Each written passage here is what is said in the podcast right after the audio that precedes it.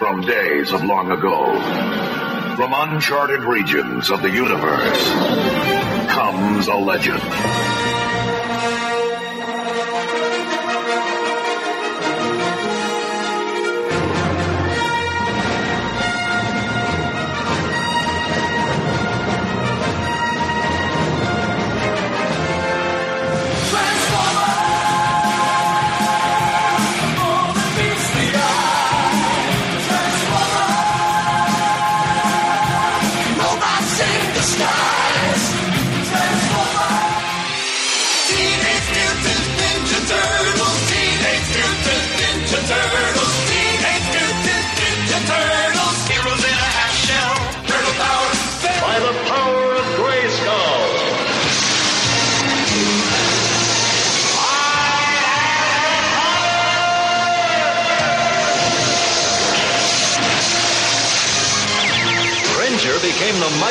Cat, and I became He-Man, the most powerful man in the universe.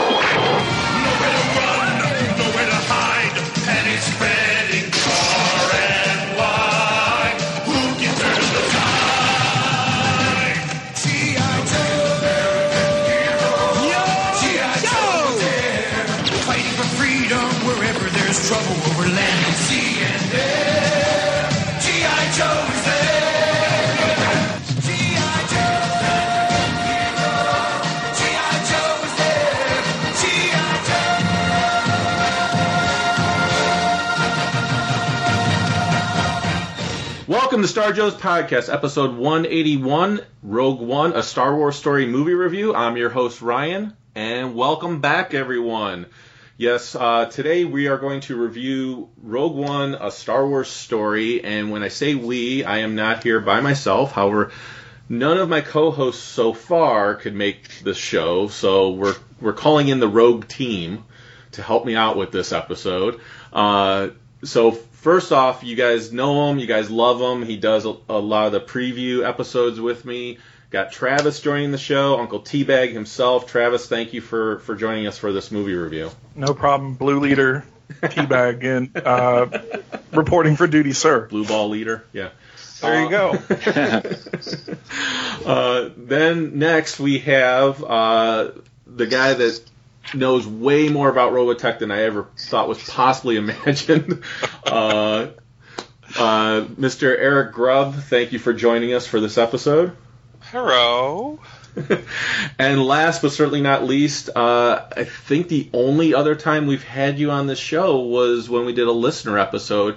But you guys have definitely heard a lot of feedback over the years. If you've been with the show from the beginning, uh, he would send messages in, emails in, and everything else. And uh, he's become a very good friend of ours. And, and who knows, maybe we'll have him on the show more often in the future. Uh, Sam, uh, welcome to the show. Hello, hey guys, what's up? Cool. All right, guys. Well, uh, starting off the episode, I, I don't want to start with a sad note, but uh, I'd rather start with a sad note than end with a sad note. So, um, it shouldn't be anyone listening to the show should not be too surprised when they hear this. But unfortunately, we did have extremely sad news in the Star Wars universe, uh, and that was the passing of Carrie Fisher uh, just recently. She had a heart attack on an airplane. Uh, she, from my knowledge, and you guys can correct me if you heard something otherwise, uh, they performed CPR on her to kind of keep her going, to you know keep her vital. Uh, EMTs came onto the plane once they were able to, and uh, she was put in critical condition. They were able to stabilize her, but stabilize her, as I had mentioned, a lot of people, they were like, "Oh, I thought I heard she was stable." I was like, she was stable, but she was still in critical condition, stable.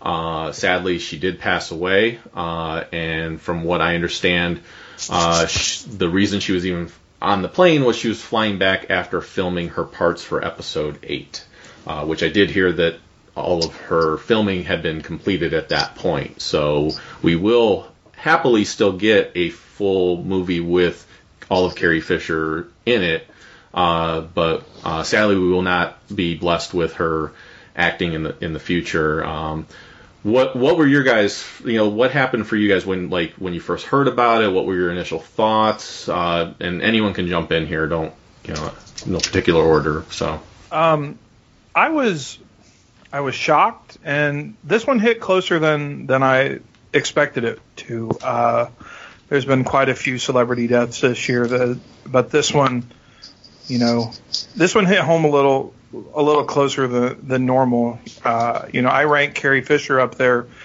with your your 80s crushes. Uh, like there's Princess Leia, Daisy Duke, and Farrah Fawcett. Like Yeah. the she was, you know, the geeks. You know, I don't want to say fantasy, but she was a fantasy to some people. So, but it, it just it, it was very sad, and um, like you, I I wasn't aware that. You know, when I heard stable, I thought things were fine, but later found out stable condition really means that she was still on life support at that time. Yeah. So um, it's very sad, uh, especially after Rogue One, uh, and, and kind of getting a, a revitalization of that. Uh, no spoilers yet, Yeah. Uh, but we will um, be getting into those. So. right? but it's it's sad, and you know I'm uh, I'm I look forward to her last performance next year. Yeah. How about you, uh, Eric? Um, I'm kind of a. It's one of those things where it's sad, but I never had like the the crush on her that so many of my generation seem to have had. So it it sucks and it's bad. And when they said that she, you know she was stable, and I heard, and then that next thing you know, they're talking about ventilator. I'm like, she ain't gonna she ain't long for this world. So Yeah. I pretty much braced for that.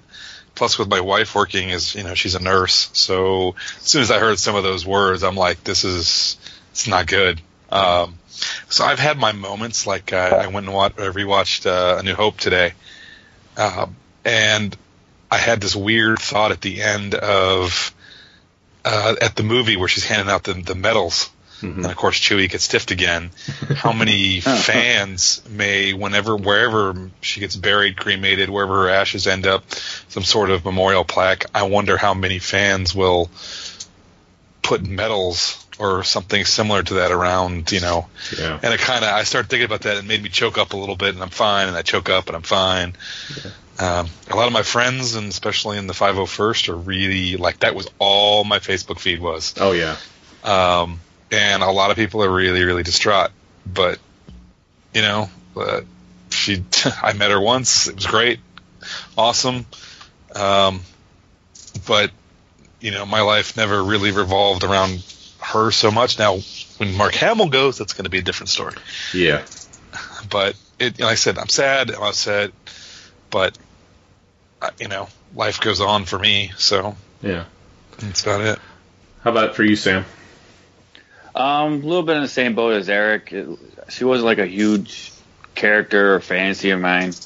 You know, I'm not like big on the women as much as I am on the guy characters for some Oh weird yeah, reason. we know all about that. Because he wasn't wearing a loincloth. right. Right. For- Unfortunately. That's why you gravitated Uh, towards Chuck early on in the Star Joe's episode. So. Schwitz Uh, times. But it is sad. She was really young. I was shocked, like like you guys. I didn't know, or uh, Travis. I didn't know. She, I thought she was gonna be up, make it when everyone says she was stable. Yeah. Um, it's gonna be weird to see what happens in episode nine. I don't know what they had plans for. Yeah, for sure.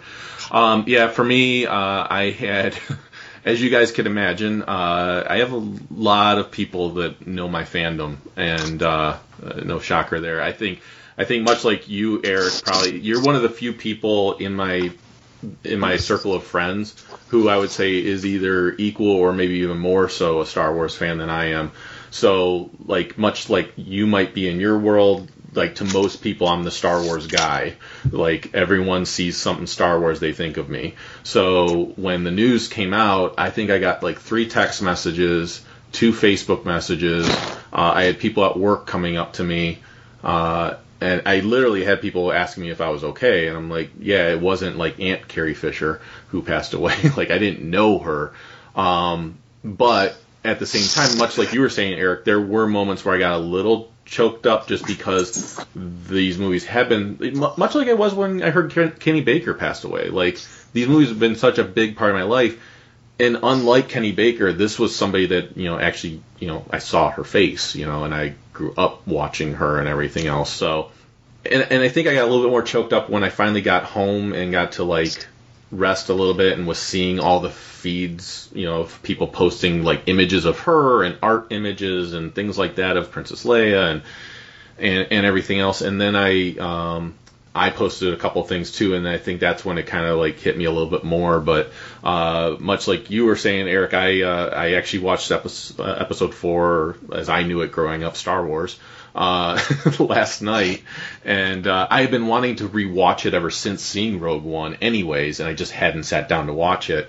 And yeah, and we'll get into it, but yeah, Rogue One kind of changed how I view that movie now. Oh boy, does it! Yes, and um, and seeing her play, you know, the part initially like that, I was like, wow, this was a really strong female character right from the beginning. Like, she took no prisoners and everything else, and just a really great actress um, playing that part. Uh, especially for, as we know, you know, if you ever look at behind the scenes, a lot of these actors and actresses just thought this was going to be some silly space movie that no one was really going to care about. They, you know, and then they found out what it was going to end up being, and they're like, wow, we're part of something bigger. Uh, I actually was just talking to someone today about uh, another movie that she was in, and I think I've mentioned this movie on the show when we covered uh, some of our 80s favorite 80s movies, uh, Under the Rainbow, uh, where she starred alongside uh, Chevy Chase. it's a very little known movie. it's one I absolutely loved growing up, but it had Carrie Fisher in it as well. So um, yeah, I mean, I'm, I'm sad. I'm very interested to see what they do now. Uh, like I said, I know her filming was was done uh, for episode eight, so it's not like they were planning on this happening. Uh, to where they, but now there's obviously gonna have to be a lot of rewrites or figuring out what, how they're going to do this or what they're going to do next. Yeah, it's gonna be it's gonna be interesting, but I am definitely, like you said, Travis, I'm definitely looking forward to seeing her one more time on this on the screen. Uh, and uh, you know, she lived a hard life. Some of it very self-inflicted. Some of it, uh, you know, just things that happened for, to her. Uh, she was a very no-nonsense type of person, though, which I really appreciated.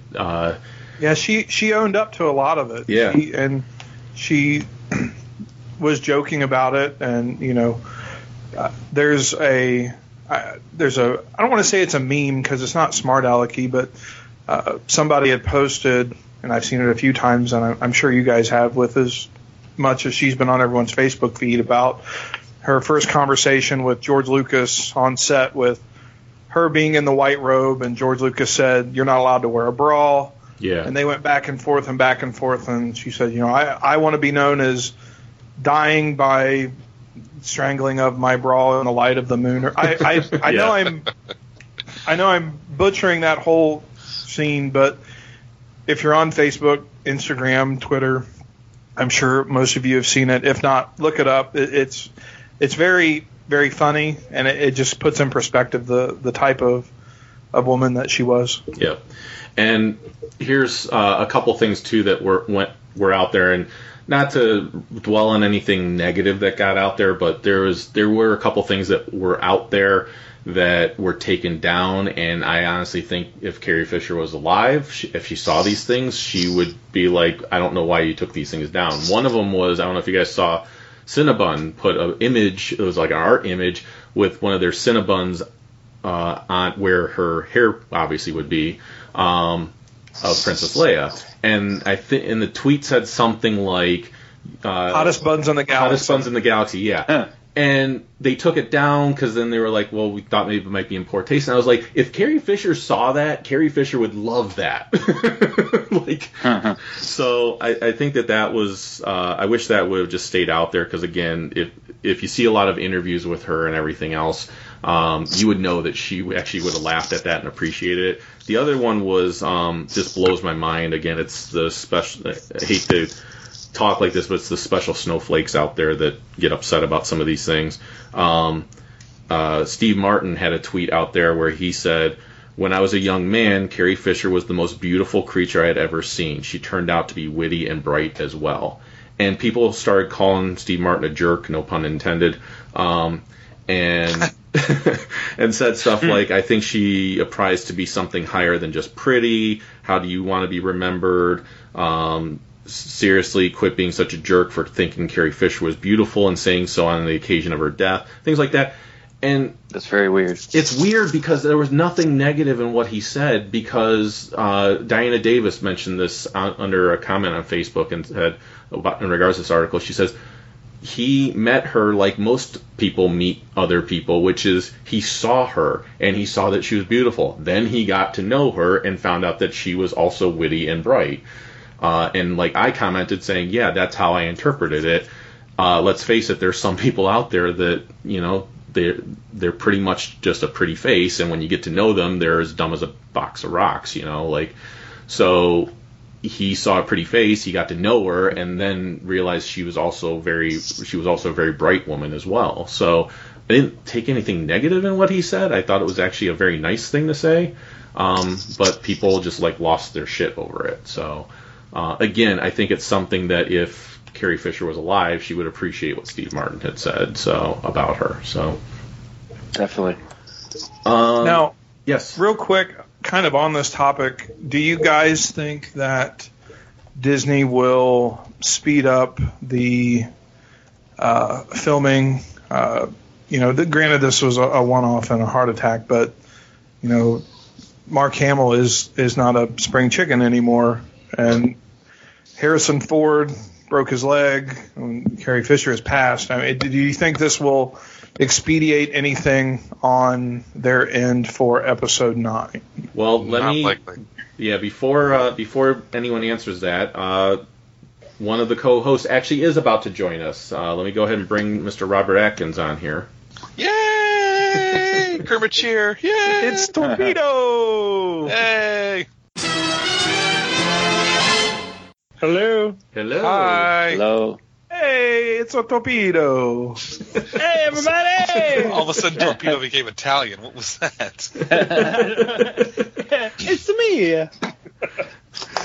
So, uh, Mr. Atkins, uh, we had actually just started talking. Uh, we haven't even talked about Rogue One yet. Uh, we were actually Okay. just talking about Carrie Fisher's passing. Um, Yeah. So, wanted uh, Travis had a good question, but before we get into that, um, what you know, what were your thoughts when you first heard about Carrie Fisher passing away, and like now that you've had time to process it and things like that? Uh, well, I think it, I mean the first I heard about it was when Eric had texted you and me, and um, I was like, "What?" Because I didn't know what he was talking about, and I hadn't been online really. Um, and like literally, me and my son were on our way to go see Rogue One. Like Oh wow. that's when I when that's when I heard about it. I was like, "This is crazy." Oh, then, sorry of to be course- Debbie Downer with it. Yeah, right. Well, that I mean, this is fine. I was just like, I I wouldn't have known otherwise. So I don't know. That would have been a, a different experience, maybe. I don't know, but yeah. that was always kind of at the back of my mind, you know, as I went. And then actually, it was right before we went because you sent that, and I looked online. I was like, what? And then I checked online, and one of the first things I saw was this really cool interview that she had done uh, right around the time that Force Awakens was coming out, uh, just as a promo interview. And she did this hilarious interview with like her dog, Yeah. with her on the Today Show or the Gary. Morning Show or Good Morning America. Yeah. Yeah, with like this tongue that was hanging out, and just like Yeah. looked like he could care less about the interview, but it was like hilarious. and um, and she was like wonderful, you know, like she was incredibly personable, and she was, you know, just I mean the I mean kind of the way that she really became, I think especially later in life as people got to know her more, like uh, just really open. I mean, she kind of just said what she thought, and in the interview was the same way, but it was uh, really funny and genuine. It was kind of cool. Yeah. So, uh, just to let you know, Robert, who's all here, uh, we Yeah. have Travis on the line, uh, Eric on the line, and Sam. And I don't know if you ever had a chance to talk with Sam. He was on one of our listener episodes in, in the past, but he's a he's a good friend of uh, Travis, Chuck, Nick, and myself. So, Cool. Well, hey, everybody. Hey, what's up? so uh, Travis, uh, why don't you throw that question out now that the whole gang is here? Uh, I, I had asked, and I was, since everything had happened, I was wondering, do you think, do you guys think that Disney will, uh, in lieu of Carrie Fisher's passing, speed up the process and film episode dying a little faster uh, because uh, Mark Hamill is, is older and you know, with Harrison Ford getting injured and Carrie passing, you know, it, it seems to be going down the line. So, you think it'll speed them up, or will they just stay on a stay the course pace? Um, my my general opinion is, uh, I mean, one, it's a huge corporation, and I kind of feel like when things are run by committee in that way, that they're just going to stick to a schedule that was already approved and determined. Um, that said, I mean, are they? When are they? When are they going to start filming episode eight? It's already Are- done. Are they? They're already done. It's done? Yeah. They're done filming. Well, the initial. I just kind of, yeah, I kind of wonder. Yeah, they might they they might just kind of bump it up and just kind of. I mean, they're not going to film it back to back all together because obviously the filming for eight's basically done. But um, they might when they do callbacks for eight, which is pretty typical. Um, they might just build that right into nine so that it's done. I don't know. Yeah. I I don't think it's going to change much um, because of the nature of they have already so many, you know, balls in the air that if they start messing with this, it messes other things up down the line. Like That's people, I mean, I don't even think. I mean, they may move some of the the production behind the scenes, you know, stuff up, as in try to get it done quicker. But it's still, you know, I, I just don't. I mean, with the fact they just finished filming the initial stuff for nine, I mean eight, derp. Um, I, I just, I just don't see them being able to push it. Which, as far as I know, I don't even think they have a finished script for nine yet. Yeah, I don't So- think so. You know, Yeah. may, maybe they'll do a couple of Well, they definitely don't have a finished script for nine now. yeah, yeah. I, but I just I just don't see them. If there is a push, it's not I, it's not going to change. It's not going to affect the release of the movie. I don't think. I think if it does, it just it'll be some it'll be minor things to help move it along a little quicker. I don't think it's going to be anything major. Yeah. Well, I had kind of a question. I mean, if anybody wants to answer that also, or what they think about it, but I had, I had a kind of a question too that feeds into that a bit. Yeah, I, I pretty much have the same thought. I don't think they're going to move anything up, uh, even if they wanted to. To your point, Robert, there's so many big things in motion already. It's it's like trying to steer a, a giant ship. Like you might be able to make a, some subtle changes, but you're not going to completely change course uh, at this point. You're just I think they're just going to stay the course, uh, even if they wanted to up some things. Yeah, they just have such a packed schedule to begin with. I mean, Yeah. it's I I can't imagine them getting it out sooner or Right. or getting things going sooner. Yeah. That's how I felt. I could see possibly because there, there's, there's still that third standalone movie that uh, no one knows what it's supposed to be. I, w- I mean, maybe they cut the production on that, so that's actually later. hmm But that's, I think, the only thing that they could do. Yeah. Really. Yeah. So, what was your uh, question, Robert, or your thought? Whatever. Well, um, it, it was kind of what, what Travis was suggesting was just that like, how do you think they can incorporate her obviously not being around anymore into the story or make the story work? I, you know, to be honest, I think I, you know, I have an opinion, but what do you what, what do you guys think? I would hate. she won't get her, the hero's death or anything like that, but, but I would hate to read a, about her passing in like the scroll or yeah. as a yeah, at the beginning of episode nine, like that was a terrible battle and we lost General, you know, Organa. So I, Hmm. it's a it's a sticky situation. So I, I don't know. I don't know if they should, you know, maybe write something for the end of this. So it it, it I don't know, but I I just don't want it to be something like a passing statement or you know in the scroll at the beginning. Yeah. My my thought is that they'll either put something, they'll rework something at the end of this movie where she does die, because the end, because this second movie is they've already said it's supposed to be dark, so um, and nothing would be darker than to lose another major character. Um, or they could open the ninth movie with a dark scene, uh, since we just left a dark movie opening, and then that just makes the ending that much brighter. Um, you know, they could go. I mean, we've seen it.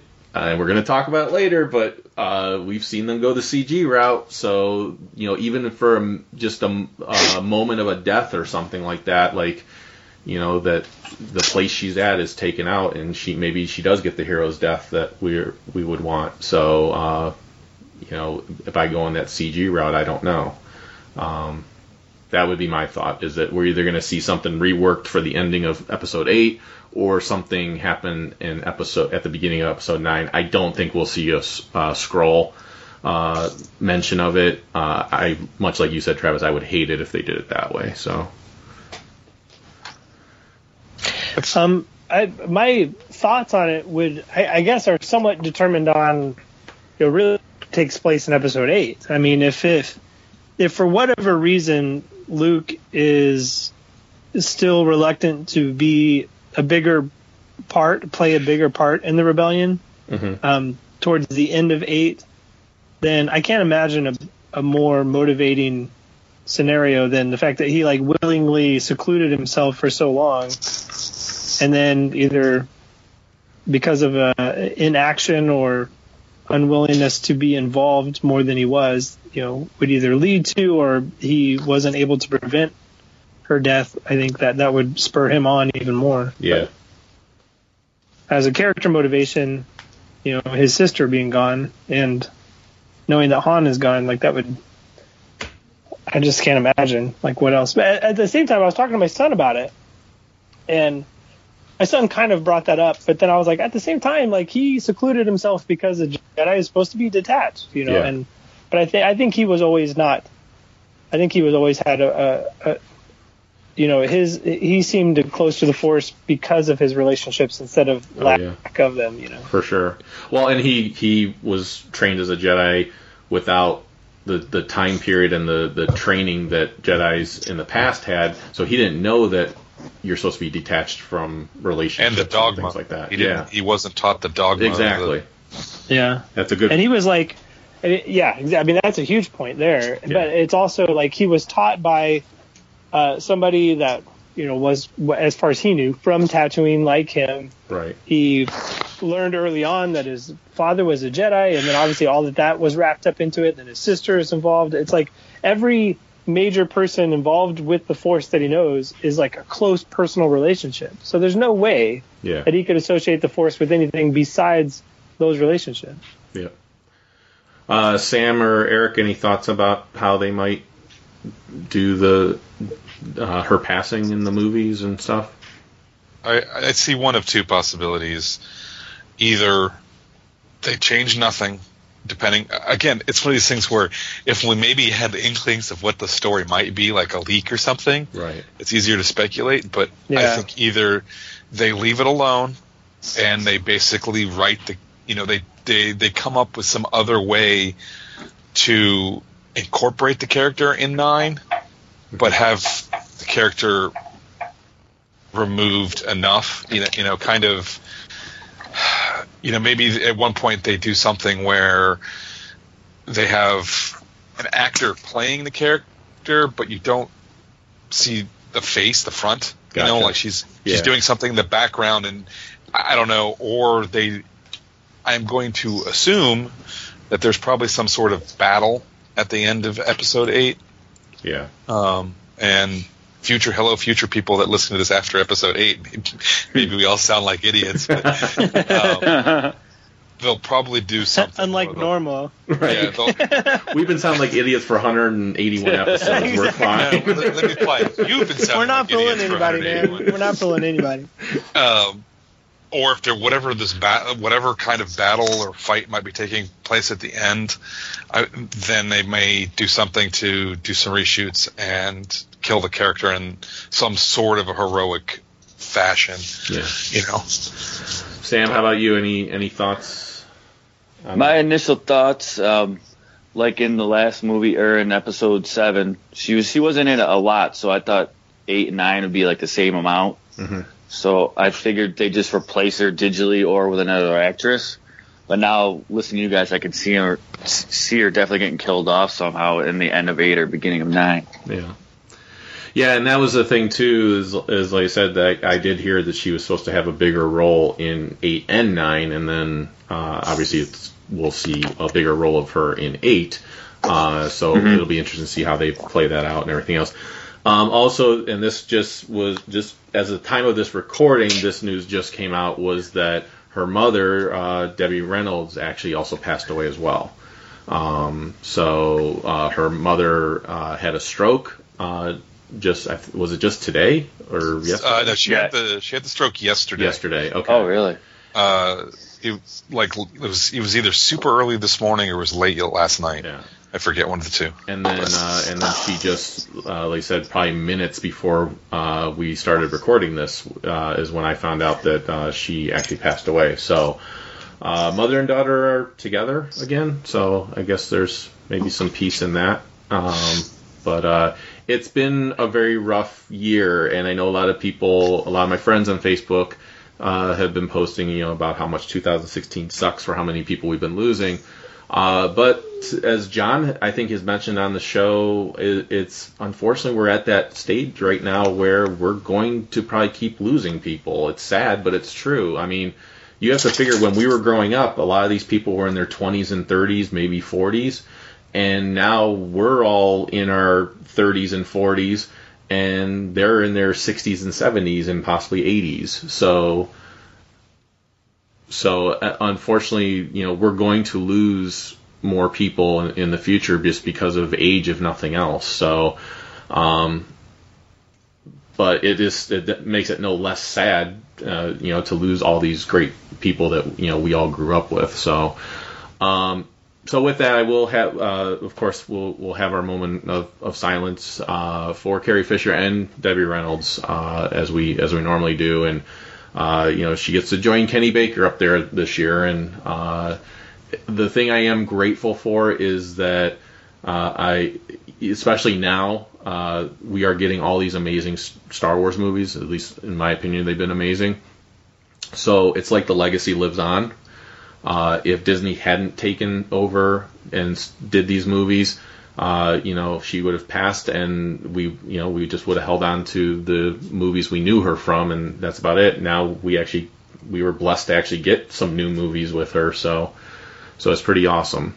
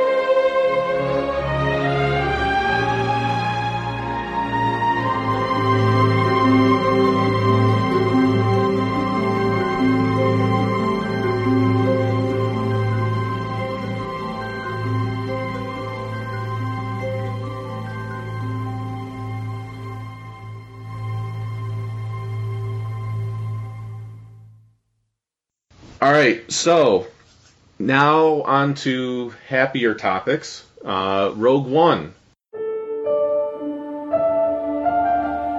State your name for the record. Jyn Erso.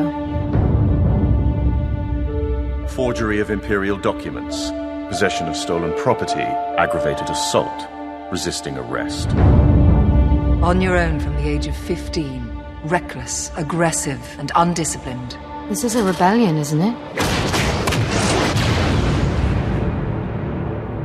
I rebel.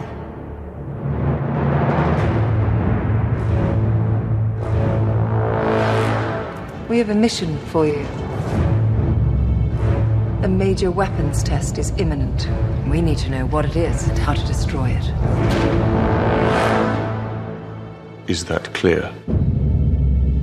Yes, sir.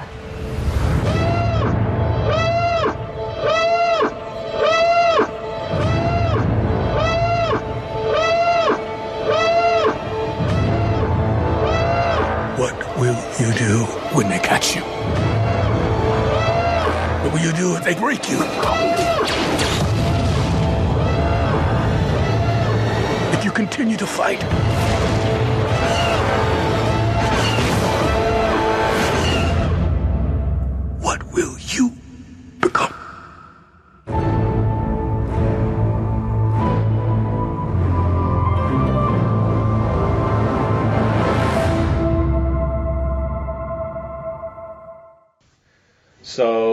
If anyone uh, is listening to this episode and has not seen Rogue One, you need to stop listening right now.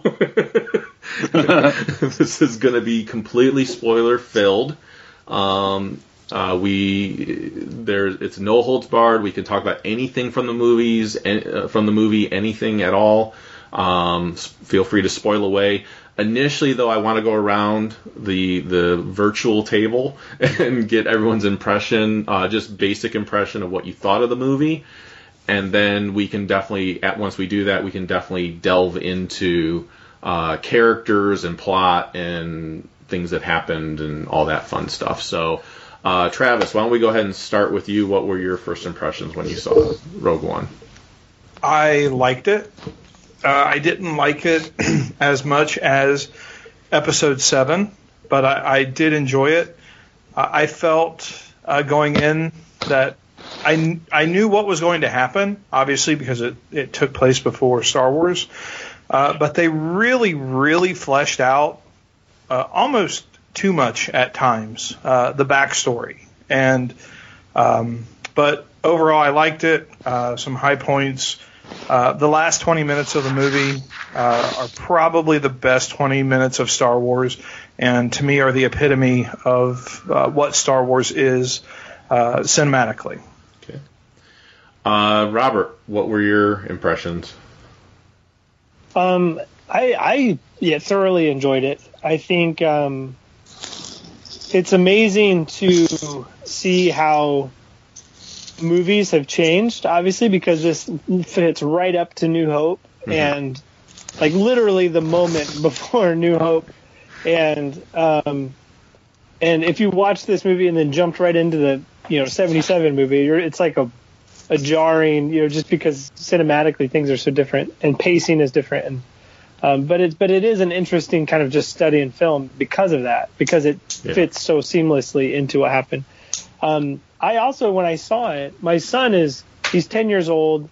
He has always been aware of Star Wars because he grew up in this house, but like, um, but he wasn't like a huge Star Wars fan until this last year. Like he went to see, he was he was homesick for a day, and we like marathoned the episodes, and then Force Awakens came out like the next week, and so he was like, whoa, you know, so it all clicked. He finally got it. Yeah. So this last year, he's been really into Star Wars, really looking forward to it. And we went and saw this together. So I kind of watched it through the eyes of my 10 year old son with me, which I think, I think is the best way to watch Star Wars, really. And um, So can you So send your ten year old son over here? So if that's the best way to watch it, then yeah, yeah I, I rent him out. He's actually uh, pretty affordable. So um, you basically just have to buy a popcorn and he'll do anything. Oh, there you go. So um, the yeah no, but I think uh, as far as the movie itself, uh, one of the other things that okay, so we're definitely getting the spoilers here because like one of the things is I can't think of another movie where liver- literally like every protagonist that you're rooting for dies. yeah. Like hmm. everybody. you know what I mean? Like there's That was you know interesting. there's characters that move on, like Mon Mothma, uh, you know, you know that obviously move on into the rest of the trilogy, but but really, you know, the core group of people that we're following on from the beginning of the movie, everybody dies, and I can't think of another No. movie where Saving Private feel- Ryan is close. Yeah. it's very close. I mean, you feel like they won their objective. Their objective was met, and they won, but but literally, like Magnificent Everybody's Seven's pretty gone. Cl- Magnificent Seven's pretty close to that. And pretty close. There's like two or three that survived there, and and uh, you know, Saving Private Ryan also is it has a similar feel, but there's Oh, still Butch that and one Sundance. person. Butch and Sundance. There you go. That, that's true. That's a good one. That's a really good one. But, But that's history. still, No, no, you- that yeah, that's a, Yeah, that, yeah. that's like two. Yeah, that's true Yeah, too. it's That's not like a big characters. group, yeah. This is like Yeah. yeah, this is like a dozen people that you're kind of following each of the stories to a very Right. you know level of degree. But uh, yeah, I don't know. So that really surprised my son because he's obviously never seen a movie like that, and I was like, I kept thinking, well, maybe one of them gets out, but no, No. they don't. they don't. So I Uh, thought it was good, but I mean, I love the movie. I thought it was fantastic. Cool. Uh, Sam, why don't you go ahead next and let us know what your thoughts were overall? Uh, I thought it was really good. I liked it more than episode seven, surprisingly. And I'm more of a Jedi, like a Jedi fan, like the Jedi Sith type of fan. So I was a little surprised that I liked that more. Uh, yeah, it was jarring to see just everyone die. All the all the characters just gone. Um, that's that's about it. Okay. Uh, Eric, the my initial thought on it was it took me probably 20 to 25 minutes to get over what I felt was jarring at the beginning. Yeah. And I, and I don't mean the no crawl, Oh, the okay. music. It's because to me, there's we've had seven Star Wars movies, and they all have kind of a flow and a vibe and a feel and a style. And Rogue One, right at the beginning, is like, nope, we're different. Yeah. Mm-hmm. And I think that's a good indicator of the movie in general. I mean, yes, it's a Star Wars movie, but it's a very different kind of Star Wars movie. Yep. And once I got used to what was, you know, just the way it felt, I mean, I was totally sucked into the damn thing. Um, I mean, I loved it. I don't know where I put it on, you know, out of eight Star Wars movies, I don't know where it fits in there. Probably somewhere in the middle, because to me, the original trilogy is still going to be the end all be all. But it's it's I don't know. It's it's in there, but you know, and I thought they did some really really ballsy things. Mm-hmm. Um, especially with, as Robert said, with the killing of everyone. Yeah. Because to me, that was the only spoiler I was worried about was, you know, was who lives and who dies. Right. Because otherwise, we ultimately know how it's going to end. We know that they're going to succeed. It's just a question of how do they succeed and who pays the price. Yeah. Um, and of course, then all the the plethora of Easter eggs in this movie was just Oh, like, yeah. I mean, I was literally like, Yeah. a couple of, you know, clapping and giggling at the same time a couple of times. Oh yeah, I Uh, I went and saw it opening night, and yeah, the audience was just applauding every time one of those popped up. So Yeah, I, overall, I think they did a, a great job with those, and they didn't beat you over the head with them near as much as Episode Seven. They were very subtle, but if you knew your lore, you just immediately picked up on on Yeah. everything. there were a couple I could have done without. Um, and we can talk about them later, Yeah. but uh, for the most part, it's just I think it's a really solid movie. And my wife's like, I really want to see it. I'm like, you realize this is a war movie, Yeah. okay? It's Yeah. not- This is That's the disclaimer. you're not really, you know, like I'm a big time, you know, uh, the Pacific Band of Brothers. I mean, I love, you know, these war movies, but yeah, she not so much. I'm like, I don't. I mean, you probably want to see it because she's turned into a Star Wars fan, but I don't really think you want to see this based just on that alone. yeah, So, but yeah, it's it's not it's not the Attack of the Clones romantic comedy. right. You know, it's uh this is a whole different vibe. And that was a comedy in all different ways. So well, that was the Yeah. at Celebration Six a couple, you know, in 2012 or whatever the hell year, not not Celebration Six, Celebration Anaheim two years ago, um, when they were when I was at the panel for Rogue One, when they kept when Gareth Edwards kept talking about this is a war, you know, this is there's this puts the wars in Star Wars, and and they started talking about the Yeah. cinematographers, where a lot of these guys on Saving Private Ryan and and Aliens and all these kinds of things, and I'm like, this is going to be really interesting if they pull it off successfully, and I Yeah. personally think they did. yeah. Uh, well, for for me, uh, I think anyone that is connected with me on Facebook or any anywhere else uh, knows I absolutely loved the movie. Uh, much like uh, you guys, some of you guys were saying, like I don't really know where it fits in with the other movies for me just yet, uh, and I mean that in a very good way because I absolutely love the movie but I had a different feel with it than I did for uh, The Force Awakens. Like The Force Awakens, for me, I felt like there was some really great new character development. Uh, I had the nostalgia of the original cast and all that going on for me. With this one, it was like it was almost like I want.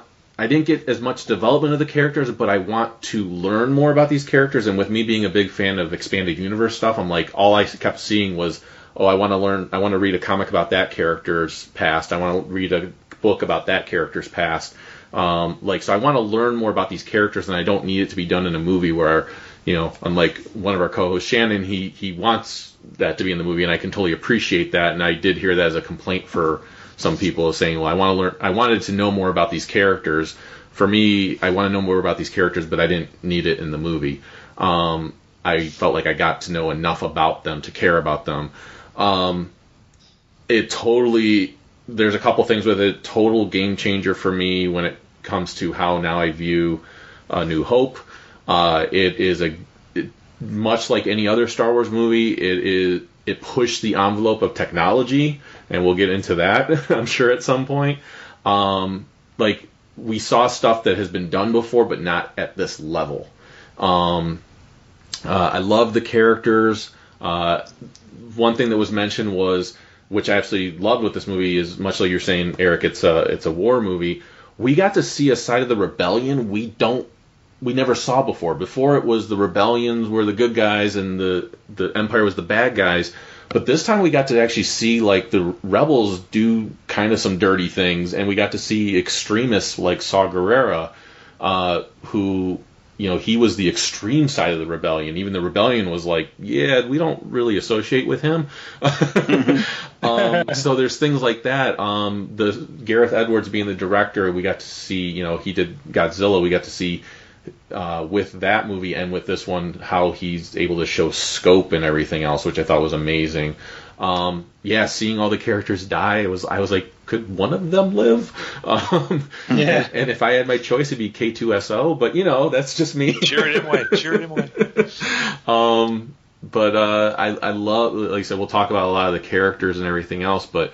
Um, I love the movie. It, it just has a different feel than The Force Awakens, so I still don't know where it kind of fits in all the other movies. Just like you said, Eric, though, I don't think anything will ever beat the original trilogy for me. Uh, I think those will always be the you know one, two, three spots. Um, but I am supposed to go see it with uh, my nephews who are in town for the holidays. Uh, they're seven and nine. And I actually just got a text message from my wife saying that my mother-in-law texted her to say, "Hey, they were wondering if you'd be interested to go see Rogue One tomorrow with them." And I was like, uh, "Heck yeah!" Uh, and if any of the other nephews that are in town right now, I have 11 nieces and nephews. I was like, any, any other nieces and nephews want to go see the movie? Uh, I am certainly up for multiple screenings if that is needed. Uh, um, yeah, I loved it, and I can't wait to see it again. And like you said, all the nods that were in there, I, I didn't feel like it, I personally didn't feel any of them were forced, uh, no pun intended. Uh, and I really enjoyed it. And yes, those last 15 minutes of the movie, it was just jaw dropping. Uh, I was just stunned at how amazing that was. Um, so yeah, so that I mean that I don't want to go too more into it because you know there's going to be a lot to talk about when it comes to this uh, this movie. So, but yeah, I loved it. Can't wait to see it again uh, and again and again and again. So, um, all right, you guys want? I don't know how you guys want to do this. Again, it's kind of a free for all. Is there anything? Uh, I don't know if you guys want to start talking about some of the characters. You want to just talk about plot points? Is there something you just feel like we need to talk about right now? I had a I had a quick question. yeah. Uh, Robert, you said you took your son. Yeah, Uh, how old did you say he was? he's ten. How, how did he feel? Like, I'm not saying you have to collar anyone has to collar kids. I'm not one of those type of guys. But how did he feel about the movie with everyone dying and stuff? Um, yeah, and he's a pretty sensitive kid. So like, uh, you, you know, with that kind of a thing, if it if it's like like we went to go see Star Trek Beyond, uh, you know, the newer, the, the most Mhm. recent one, and that was a little too intense for him. Like the like the life draining scenes and stuff like that. Like for him, I mean, just as an example to kind of how sensitive he is to stuff, and he was like pretty freaked out at that. I was like, well, crap, maybe I shouldn't have brought him to this. uh, but I, but I would have thought of that movie as just a really good sci-fi action movie. I wouldn't have thought too much about it. Um, Yeah. But there wasn't anything creepy in this. It's just really intense. Right. Um, and I think the way that people died, it wasn't like you were seeing their faces getting blasted off or or you know, or like um, Right. you know, it was like somebody would get shot and like they would fly 20 feet, uh, and then like, oh, that guy's dead. So it was kind of like video game, you know, death or like a, Mhm. um, you know, almost a cartoonish death. So it's, uh, so that lightens it up a bit, which is weird to say, but you know, the fact that uh, as an example in the scene, uh, and I forget everybody's names in the movie, but the but Donnie Yen's character, um, after, yeah, after he wipes out like and, and gets help, but they wipe out the whole stormtrooper garrison that's about to, or not garrison, but just like group of stormtroopers that were going to take him out in like the town square in one of the streets, and then he just like sits on the dead guy as he's talking, like. You know that lightens the the fact that they're surrounded by like 30 dead stormtroopers uh, it makes it seem less like a battle, and he's kind of just carrying on a conversation and using them as a stool, you know, like. Yeah.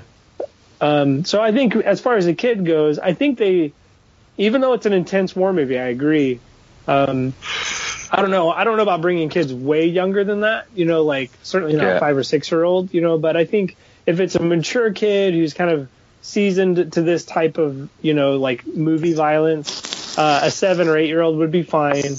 You know, um, and then my if you have a sensitive kid that's like pretty either freaked out by tense situations or suspense in movies, then I would wait till nine or ten. But that's just my advice, or from what yeah, I've seen. and I would say like I'm I'm gonna be taking a seven and nine year old, uh, and it's gonna be interesting because I don't I don't not with them often uh, enough to know how they are. I do know that they're very bright, and I know that they're very mature for their age. Yeah. Um, so I think in that respect they can handle it. At the same time, I've been to a Cavs game with them where they got really upset because the Cavs lost, like Yeah. like threw a fit because the Cavs lost. So I don't know.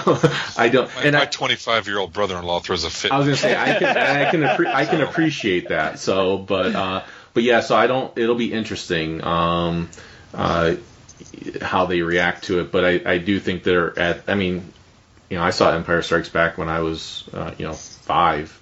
so, Yeah. um, so I, I think I. Well, I, And my that was a other dark thought of movie, that so- is I think Star Wars in general does a really good job of balancing Yeah. widening the demographic. Yes. You could be almost as old as anybody and appreciate it, and as young as pretty young kids. You know, I would say with a range of five to eight can still watch it and enjoy it because there's that fantasy element in there. Um, I think the best Yeah. Star Wars obviously don't play to that younger crowd Right. the best Star Wars movies, but for whatever reason, like even little kids get just sucked into the fantasy of it, and and then they kind of ignore like the fact that it is in, in the middle of war, and this is probably the most intense, you know, uh, as far as just all out battle with like literally like body count. You know, this is probably like the highest body count Star Wars movie, but Yeah. well, with the exception of Alderaan, but you know, Right. but you don't actually see anybody on all of yeah, that's true. It's not you see him vaporize there. right.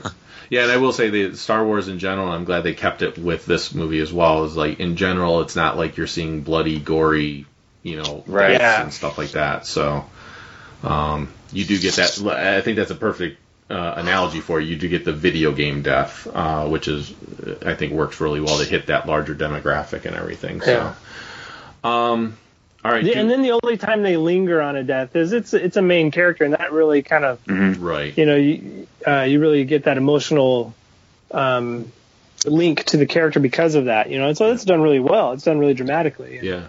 I mean, let's So I face it. think Even, if, if it, I was gonna say even the the two main characters of this movie, you know, uh, Cassian and and Jyn Erso, like at the end, you don't really. s- I mean, you know they die, but Yeah. you don't. you- It's just a white light that comes towards them, and that's it. So, Mm-hmm. where you could have gotten the Terminator death, which is you know you see skeletal remains. they're like People hang, their burning hands are it. hanging onto each other as like, the Right. skeletal hands are like Right. shaking and they're screaming. Yeah. right.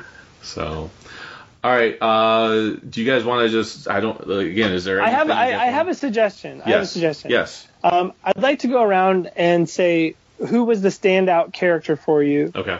and then after we talk about that, that'll get us talking a little bit about movie movie points and stuff. Sure. And then maybe after we've had that discussion, we can just kind of go through not like beat by beat, but just the major set pieces and things that we liked or stood out. Yeah. And as we go through the major set pieces, point point out the um, the little Easter eggs throughout. Yeah, sounds good. Sounds like a good plan. All right, so well, do you want to kick it off? Who is the standout character, character or characters for you? Um, me? Yeah. Um, okay, I think uh, this is. Well, okay. So the problem, the pro- I think, I think the easy answer is um, the droid, the K two what? K2SO. So, K2SO. I think, yeah, Yeah, Queso. queso. So I think, good point. I think he's okay. So I think he's the he's the easy pick because he was so amazing. I think he was so so good. And I'll, I'll let other people talk about him. I think the um, one that I was, uh, I had heard, you know, that Darth Vader was going to be in it. Mhm. Um, but I absolutely love that we got a visual representation of like his castle Yeah. and Mhm. the fact that he would be in a Bacta tank or, or some kind of rejuvenation tank when he's not needed somewhere else, like makes so much sense. yeah. Like, um, uh, his, they didn't overdo him. You know what I mean? Like, it could have been easy to have him come in and be acrobatic, jumping all over the place, and you know, it's like, but that's not, that's not the movie representation of, of Vader that we know. You know what I mean? So it's like, he was a little more aggressive and intense uh, than I think we'd seen in the older movies, as far as his movement and being able to like really show his use of the force in, in a you know just in that and where he boards the ship really is what I'm thinking of. Uh, I loved that scene. It just it gave us uh, um, what I was really hoping to get, even though he was only on screen for a little while and percentage of the whole movie, is like why is it that the whole galaxy fears this guy? Yeah. You know, mm-hmm. everybody knows who he is. Everybody is just utterly terrified of him. And in the older movies, that works. That you don't. You know, I'm not. I don't mean that you have to show. Sometimes the mystery of it is just as good or better. Sure. But this definitely gives us an indication. Just one Oh more little yeah. piece of the puzzle. This lets you know that. Oh, holy crap! If you were in that corridor, oh my god. you know, it's a good thing the, the the the rebels are wearing brown pants, right? That's that's the thing we finally got to to your point, Robert. We finally got to see Darth Vader unleashed. I mean, yeah, like yeah. like they were just like, get us the hell out of here. Please open run that away, door. Yeah. run away. and we've seen it in the comics like Yes. so we've seen it visually Yes. but but not on film and i think that this is by far the best way it, it, it was great to see it and to see why the, the galaxy's terrified of this guy Yeah. and i thought that was a, done really really well I mean, he's using the Force. He's slicing people. He, it, it was just like, and and how he even appeared in that moment where the lightsaber Yeah, lights up, him? and it's, ah! I was like, I was like, oh, yeah, they you are hear the so you hear the dead. breathing and then it's like from utter blackness it's like like oh crap And then it didn't stop with just them just passing the the plans through the door because I thought, okay, now it's gonna stop. No, then he blows the door open and he's still Yeah, coming at him. oh jeez so yeah was I was like, oh, this is like this is intense. And then the crawl, and I'm like, wait, there's supposed to be more. And I was like, oh wait, there is more.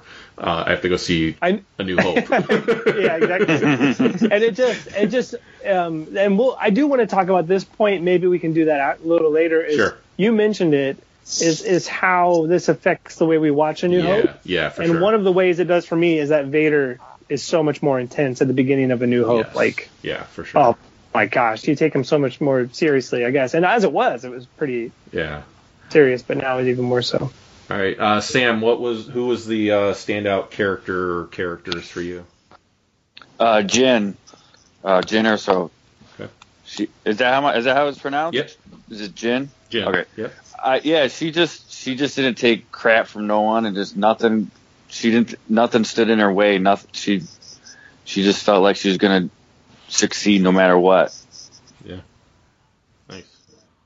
Uh, Eric, how about for you? I'm kind of torn between a couple. Like, I really liked Chirrut and Baze as a as a combo, Yeah.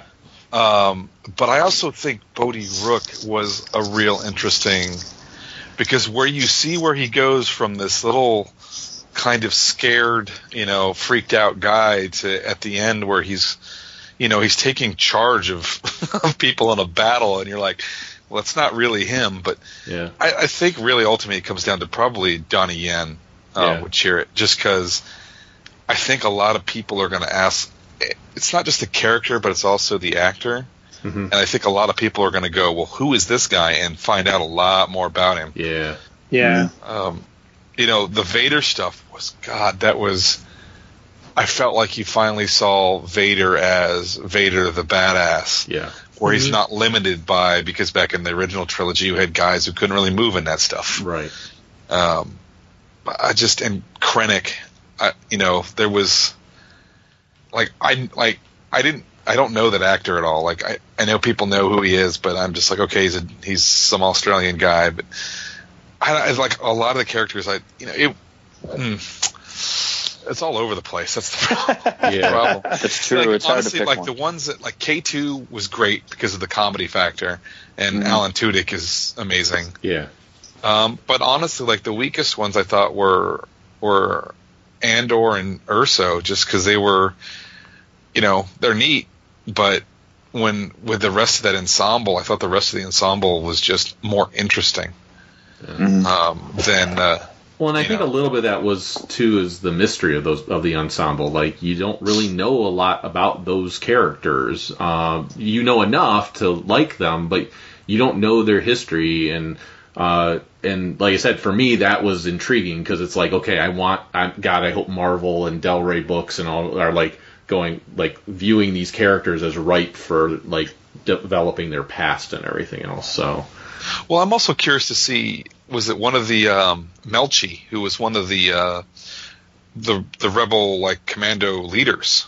yeah, um, like he seemed like they wanted to develop that guy a little more too than they did. And it's one of those things where I feel like that's a comic character that scream that's that's a character in the comics or the books that screams, you know, how did he get to the point where he's at? yeah, Which which guy are you talking about? He was Melshi was one of he was one of the one of the human um he was a which is one of the it was rebel the commando leaders. He was the guy who kind of towards the very end was one he was one of the last ones standing, but he was also the guy that was doing like the major communication um Oh yeah, yeah. um where he actually like, gets shot and they're like, We need you to do this. He's like, Hold on, I'm a little busy yeah, yeah. you know, and the next thing next next time you see him he's laying dead on the ground because clearly he succumbed to the wounds. right. uh, that he took. But I, I don't know. There's just like a lot of these. I've always also been just a fan. Like my favorite characters in Star Wars are the troopers, Yeah. the generic troopers. And to see some characters and personality developed into these just troopers that are these no-name guys, I was just Yeah. like, well, this is interesting. Well, and that's one of the things that I, I heard about the movie that I totally agree with. Like we we got to see in the original trilogy and a lot of the other movies, uh, the the heroes of the rebellion. This is a movie about the guys that don't get the medal ceremonies and things like that. You know, the characters that they do the the dirty work that needs to get done, but no one really usually remembers their names or anything like that. So, um, and I thought they did a good job of that with this movie. So. Um, Travis, how about for you? Uh, standout character or characters? Uh, my standout character, uh, and I, I didn't do a lot of spoilers, so I, I didn't kn- even know that he was going to be in it. But the minute Grand Moff Tarkin showed up on the screen, Yeah. I it took my breath away. And I was I like, looked wait a minute, he's dead, right? well, Brittany, wa- Brittany was with me, and I, I literally it took my breath. I went. 'Cause I goes, Yeah. I go, it's Grand Moff Tarkin. She goes, yeah. He died. no, no, no. In real life, honey, like in 1980, he died. Like that's not really him. I said that's CG. So it was, it was really good to see a little more of his backstory, and and Yeah. good to just see Tarkin. You know, I, I was always a big fan of him and what little he had, but just, you know, he's he's evil, right? And it, it was good to see, you know, he just relentless and, how, you know, he had his own goals as well as the major goals, and he was going to get there by hook or by crook. So, so Yeah. I enjoyed that a lot. Uh, for for me, I, I'll I'll be the one that talks about the character. I have no problem. Uh, it was K2SO. He to me, K2SO was he spoke like C3PO, but he gave a voice to R2D2. like if, if R2D2 could talk, he would sound That's like a good way K2SO. Yeah. it was like the sarcastic comments he would make was just like, well, I guess I'll go wait by the ship. You know, like like like if basically saying if I wasn't here, you'd all be dead right now. Um, so like he was just yeah. I mean, that's just the way I saw him. I was like, this is the blend of the two droids that I've been following all you know all along. Um, so I absolutely loved him, and and he I hate to say it, but he was the character I was most choked up dying about. You know, because it was like I totally agree. Me, same here. I was like, no, not him. Like, I wanted his personality to be sent up with the plans or something because, well, especially like man, his last stand. yeah, Was Was dramatic. so well done. yes, So good. he totally sacrificed himself. And oh, and I love the scene where uh, Jyn Erso like shoots the one that's just like him. And she, he goes, "How'd you know that wasn't me?" Um, but yeah, yeah, he he he had that last stand, which was just awesome. Like he was still doing his job, and like guys were like troopers were coming in the door, and he just was not even looking at them and shooting them. And I mean, it was just so cool. And then just to see, and they did such a perfect job of like, and, and this is true for a lot of the Star Wars movies, like you almost could see expression on the face of something that doesn't have an expression. Like Yeah. his head's laying there and his eyes just go out, and you're just like, much like Vader when he picked up the Emperor, was watching his son getting electrocuted before they threw in the stupid no. There, like there was so much expression in Vader's face, and it was a mask. Um, that's how I felt with K2SO. There was so much expression, but there was no expression. Um, so I really enjoyed that character so much. Um, I think I think to, to kind of speak to that point very quickly. yeah, like as a visual storyteller, that is one of the hardest challenges, and you re- you start to recognize um, the deeper qualities of like just body language and the such like the subtle things we do that we don't really think about or pick up on until you have to focus on it. So like a slight tilt of the head or Yeah. just um, a little twitch, you know, here or there. Uh, the only, I never even thought anything of it until I had to draw uh, the Snake Eyes book, where you literally have a character who doesn't talk and you don't see his face, but he's the leading man in a book, right. and you're like, well, how are we going to convey what this guy thinks, you know? And it has everything to do with body language. Yep. Um, and so it's and like say the camera angles you use and that kind of stuff. And and you're right, like Star Wars has always done a good job with that. And Yeah. I think uh, you know the this says a lot to his character design and to um, I was he motion captured for that? Yes. Yes. Because I mean that has a lot to do with his acting. You know, Yeah. Alan Tudyk's like literal body language acting to convey emotion, even though you can't see facial expression. Yeah. And then the other other character I loved was the the lead character Jyn Erso. I felt like I learned a lot about her. I feel like there's more to learn about her uh, as far as how she was trained and everything else. I think you could do a mini series in the comics or uh, even a series in the comics uh, for a while uh, about her being trained and growing up and everything else. Um, I thought she was extre- I, I thought she was an extremely strong character. Had a great personality as far as like just you know uh, who she was. Like she was she was that just that strong character that what that emanated being a leader. Like it's it's the typical again typical Star Wars. It's the lead the leader character that is the reluctant leader character. Like she she's like I you know she's not looking to lead these people, but hey, when no one else is going to step up and do the job and it needs to get done, she's going to do it. Um, and people follow her because of that. So um, uh, and we saw that at the end when she's like, "We have to do something," and everyone shows up, going, "Okay, where are we going?" Um, So that was awesome. Uh, and then a super super minor character, but a character that every time he was on screen just cracked me up. I don't even know what the character's name is, but the little pig guy with the Gatling gun. No. It was uh, I Ward love Davis' that dude. character. What was that? Oh yeah, that's Oh, wait, right, wait. Yeah. The pig guy that was the one that shot up the AT-AT or the one that was part of Saw's group? Yes, both of them. Because there's two different, two different characters there. Okay. The little guy, the little one, um, that was Warwick Davis's character was was uh, Saw was part of Saw's group. Yeah, The other guy, I don't remember the other guy's name. I could tell you the other one had all the teeth. yeah, yeah. That's, Okay. that's How or Peo or But I love, I, I love, I love that. Um, you know, the whole ambush thing that was happening on uh, on the one uh, city uh, there. I, I don't Mhm. I don't know all the places' names by right now, but uh, I've I've just gotten to the point where I've learned a lot of the characters' names. um, so, but yeah, it it was just uh, there were little things like that that I really enjoyed throughout the movie. But yeah, the two main characters that really stood out for me were K2SO and Jyn Erso, and I and I think they kind of wanted those to be the standout characters for a lot of for Yeah. the general audience.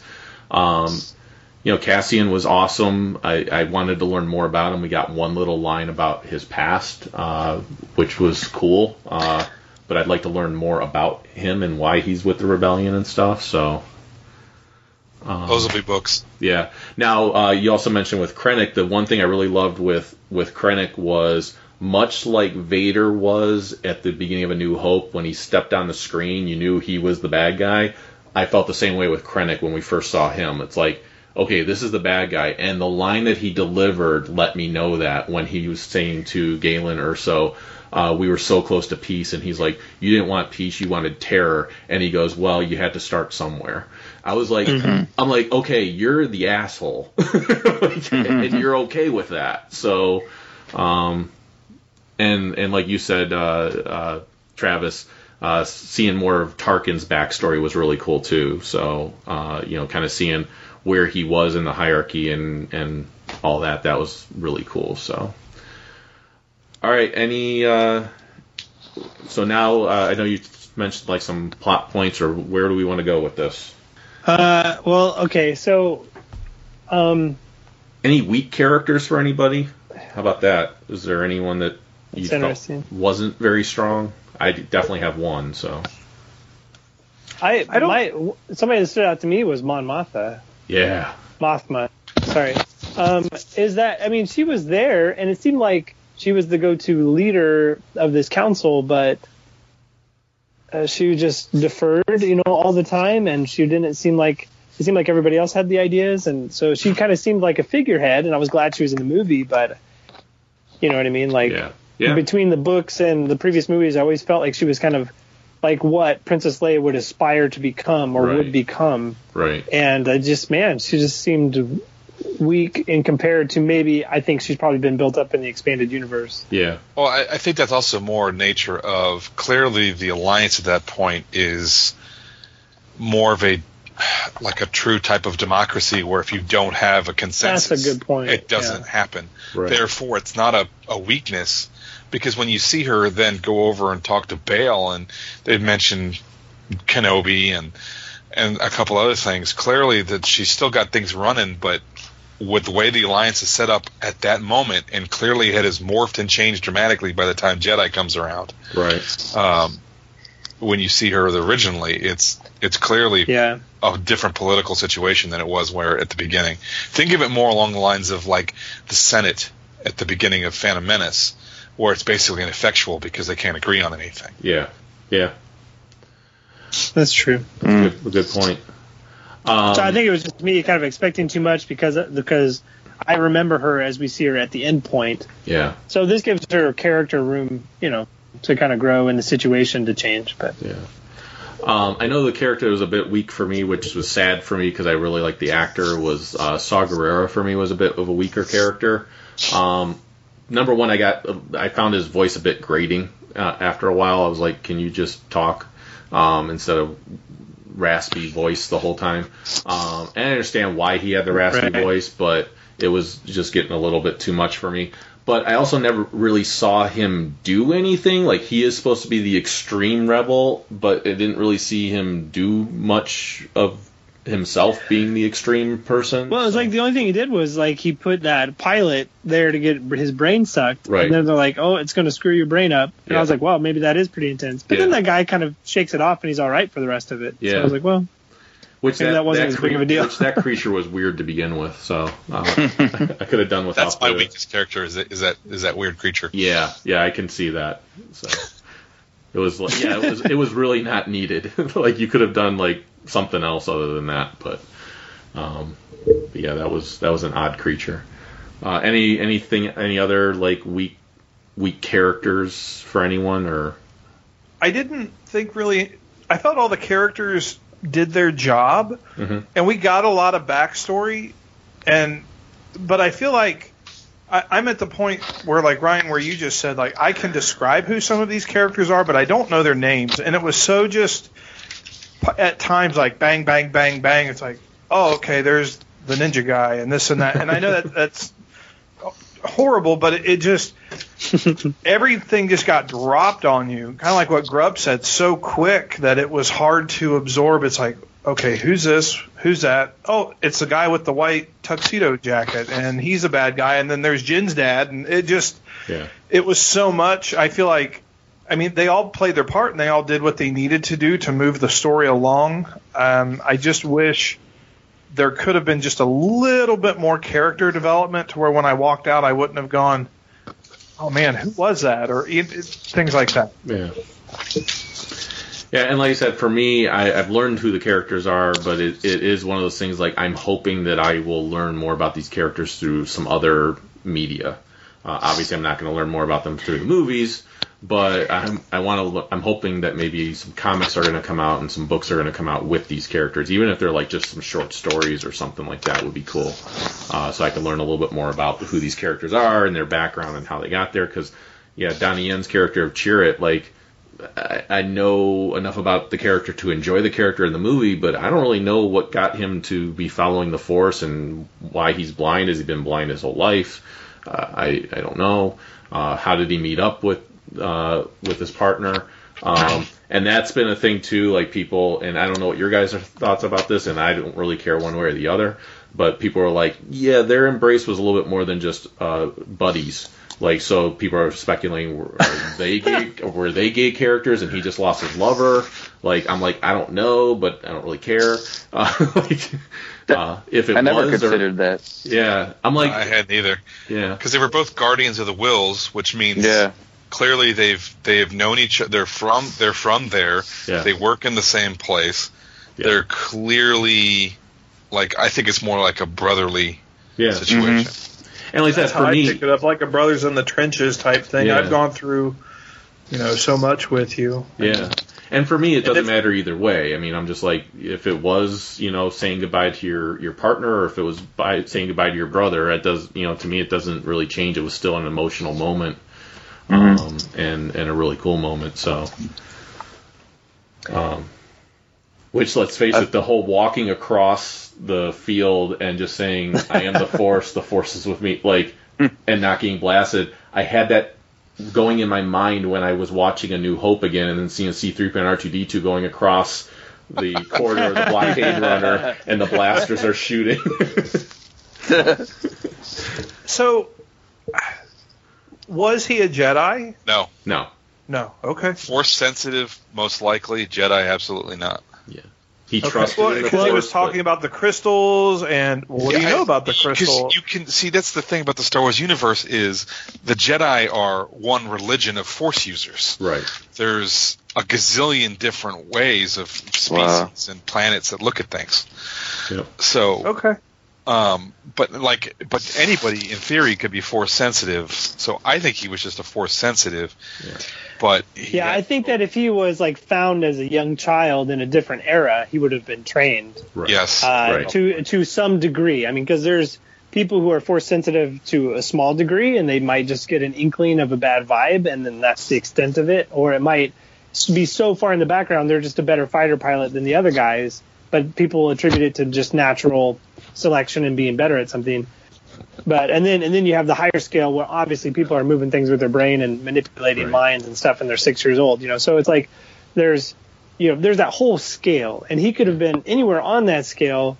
I think being blind probably heightens his senses, helps him to become more attuned because of that.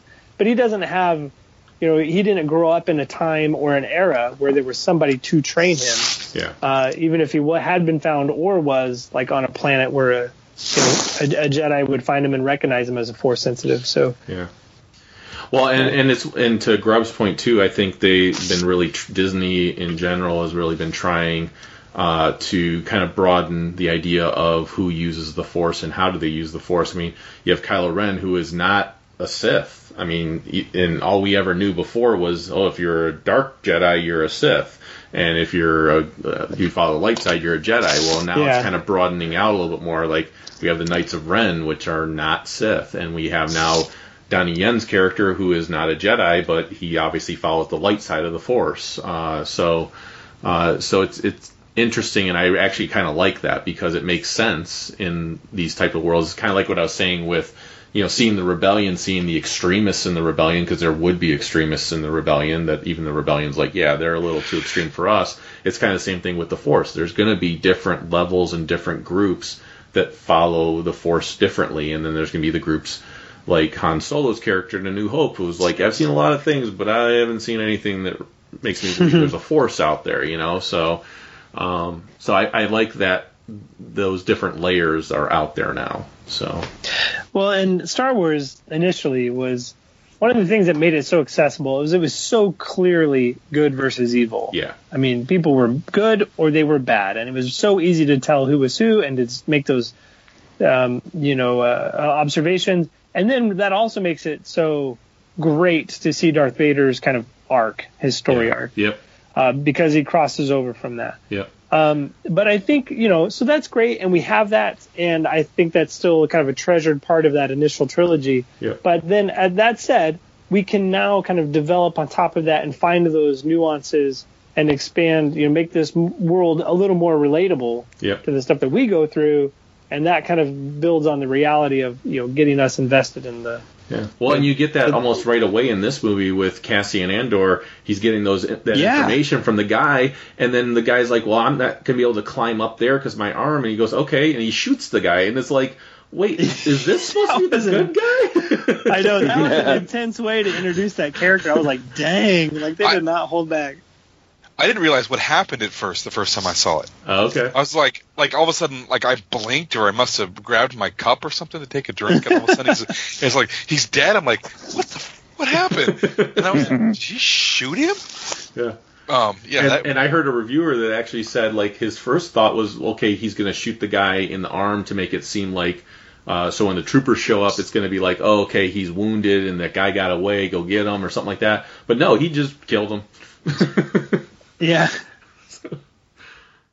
It's like, oh, you're a liability. Okay, boom. I can't. We can't let anyone else get this information that you just told me. So, um, yeah, it was it was definitely a darker side we haven't seen, and but but a more realistic side too. Like, hey, we can't let this information get out. Sometimes someone has to do the dirty work. So, um, and then that also established the character later, though, because he was sent to kill Galen, and it's like so then you kind of see that character develop because he wasn't able to kill Galen Erso. Um, whereas I think if he was still the character you saw at the beginning of the movie, he would have shot Galen Erso without even thinking about it. So. Um, and how awesome! Speaking of shots, how awesome was it to see uh, Chirrut, which was Donnie Yen's character, shoot a bowcaster style weapon at a Tie fighter and take it out, and he's blind. Like that was just awesome. See, I think that that's that's like the the biggest um, attribute to him being force sensitive. You know what I mean? Yeah. Like the, that's that's totally something a Jedi would pull off. And yeah. that was my son's like I think it was his favorite moment in the movie. I was There like, are oh a my gosh, lot he totally blew up that Tie fighter. Yeah. there are a lot of instances in this movie where Chirrut does something, Yeah. and you can see the reactions on the character, other characters around him face, like, how the hell did you just do that? Right. like, it doesn't make sense. You know, they're, and they're all trying to figure it out. Like, what, what's going on? Yeah. You know?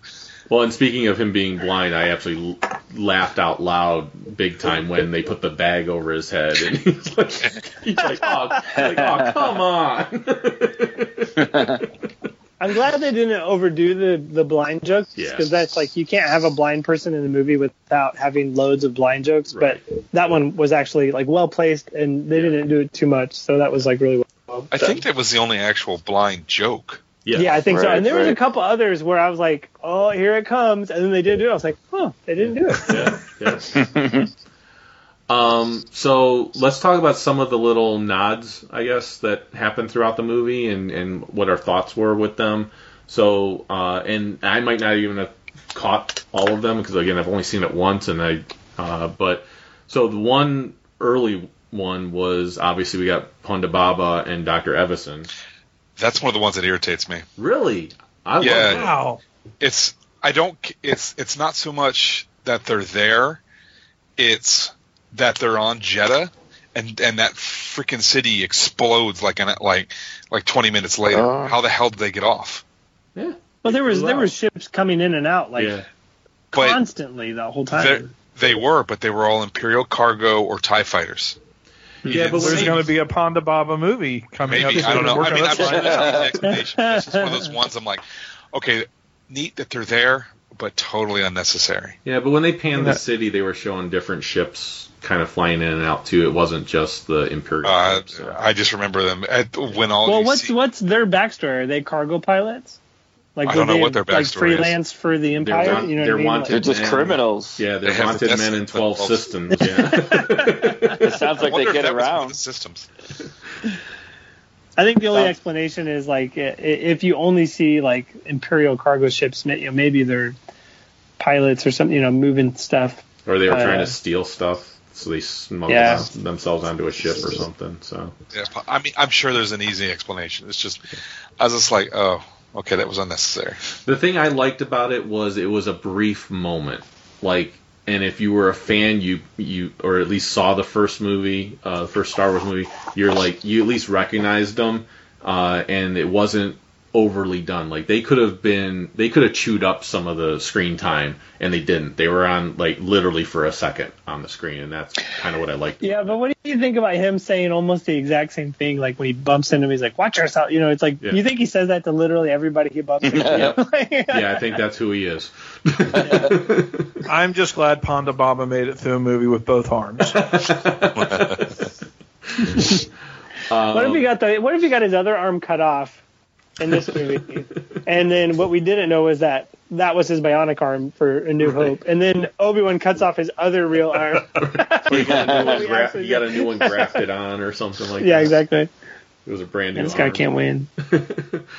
Um, and then I don't know if there was a whole lot before the end of the movie. Do you guys remember any other like cameos before like before we started seeing like 3PO and all that stuff? Uh, Cameos. Okay. there, were, there were nods to things. Or nods, Nods, yeah. or even nods to things, yeah. What? Uh, there were multiple references to the rebels with the ghost. Yes. Uh, General Sin- General Syndulla report to the briefing room. yep. Uh, Chopper rolling by. Yep.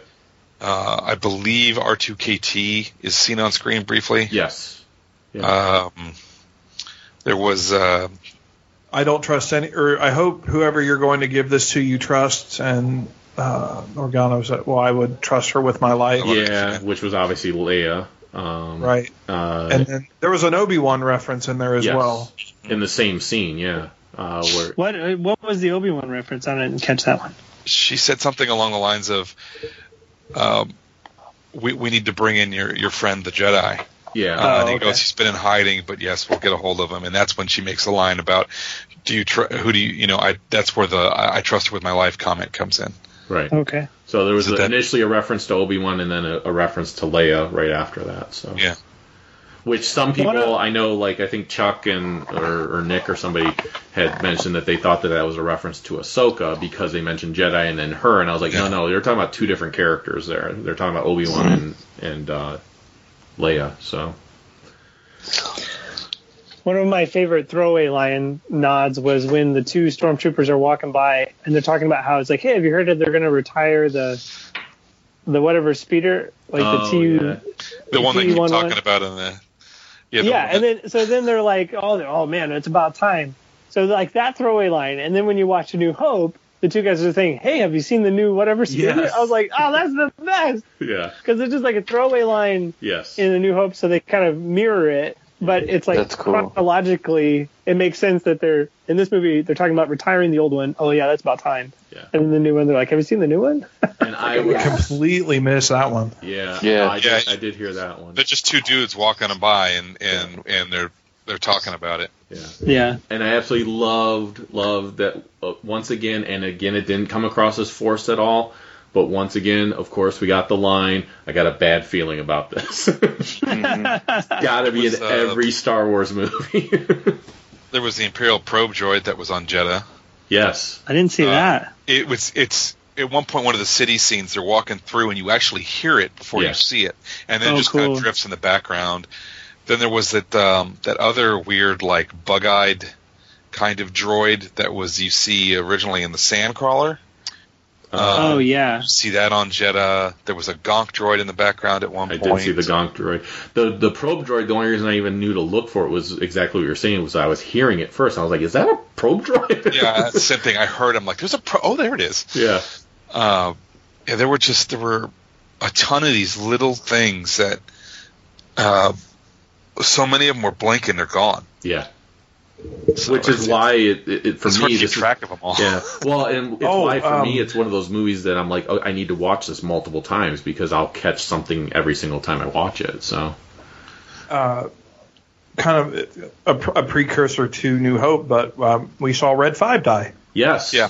Red Right. Five. That was a cool moment. Yeah. Gold leader and red leader was literally the, the moments when I was. Oh yeah. and. My, the audience I went and saw it with uh, was applauding big time when those two guys showed up on screen. Uh, so that was awesome. And the thing, here's the thing I liked about that, having them in there was it showed that these guys were actually survivors and pilots in a battle. It wasn't like for A New Hope where it's like, oh, these they they they died. Like you know they they didn't really do, put up a whole lot of a, of a fight. Um, this you got to see they they were actually really good pilots and they were actually good fighters. Uh, so it kind of again we're going to talk about how this affects A New Hope uh, later, but you know it plays into that.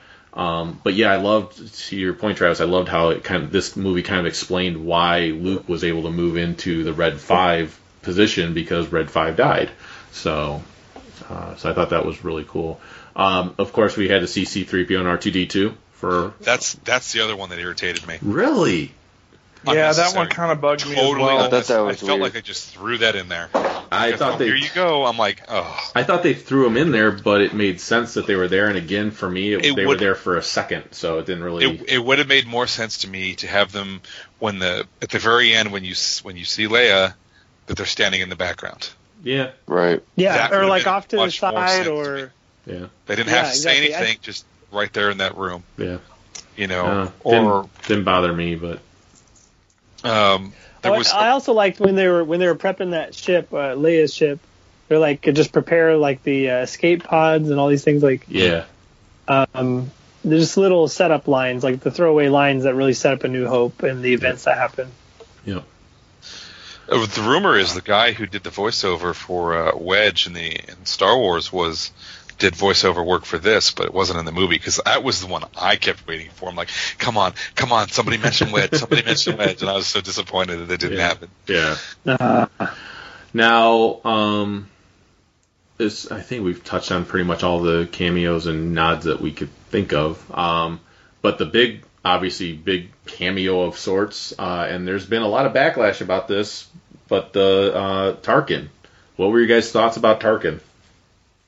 I think um, kind of similar. I, I remember you guys talking about it a long time ago, but I had forgot. So then when I saw him, I was like, oh yeah. And then what I think knowing, I'd be interested to hear from somebody, you know, like your your wife who, who wasn't as aware that uh, you know just about the character or you know like that it was CG without telling him it's CG, like how well it holds up.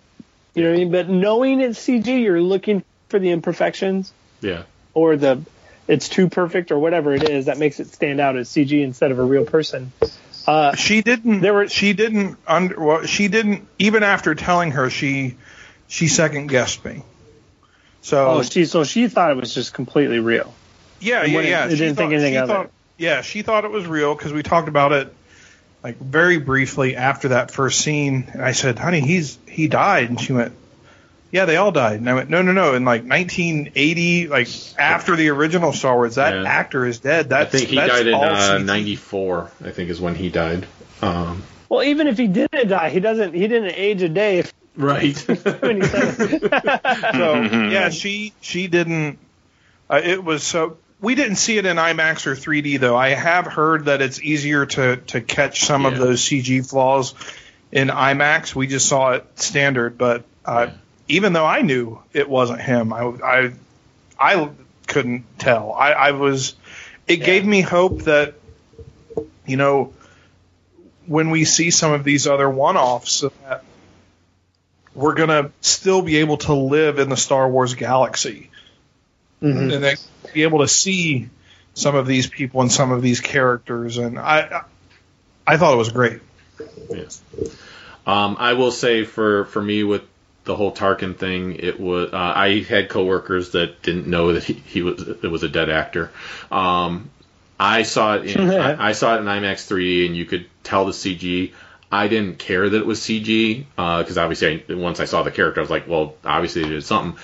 To me, this was the example of uh, what I was saying earlier, which is Star Wars has always pushed the envelope of technology. We've seen CG characters before, but in my opinion, we have never seen a CG character at this level.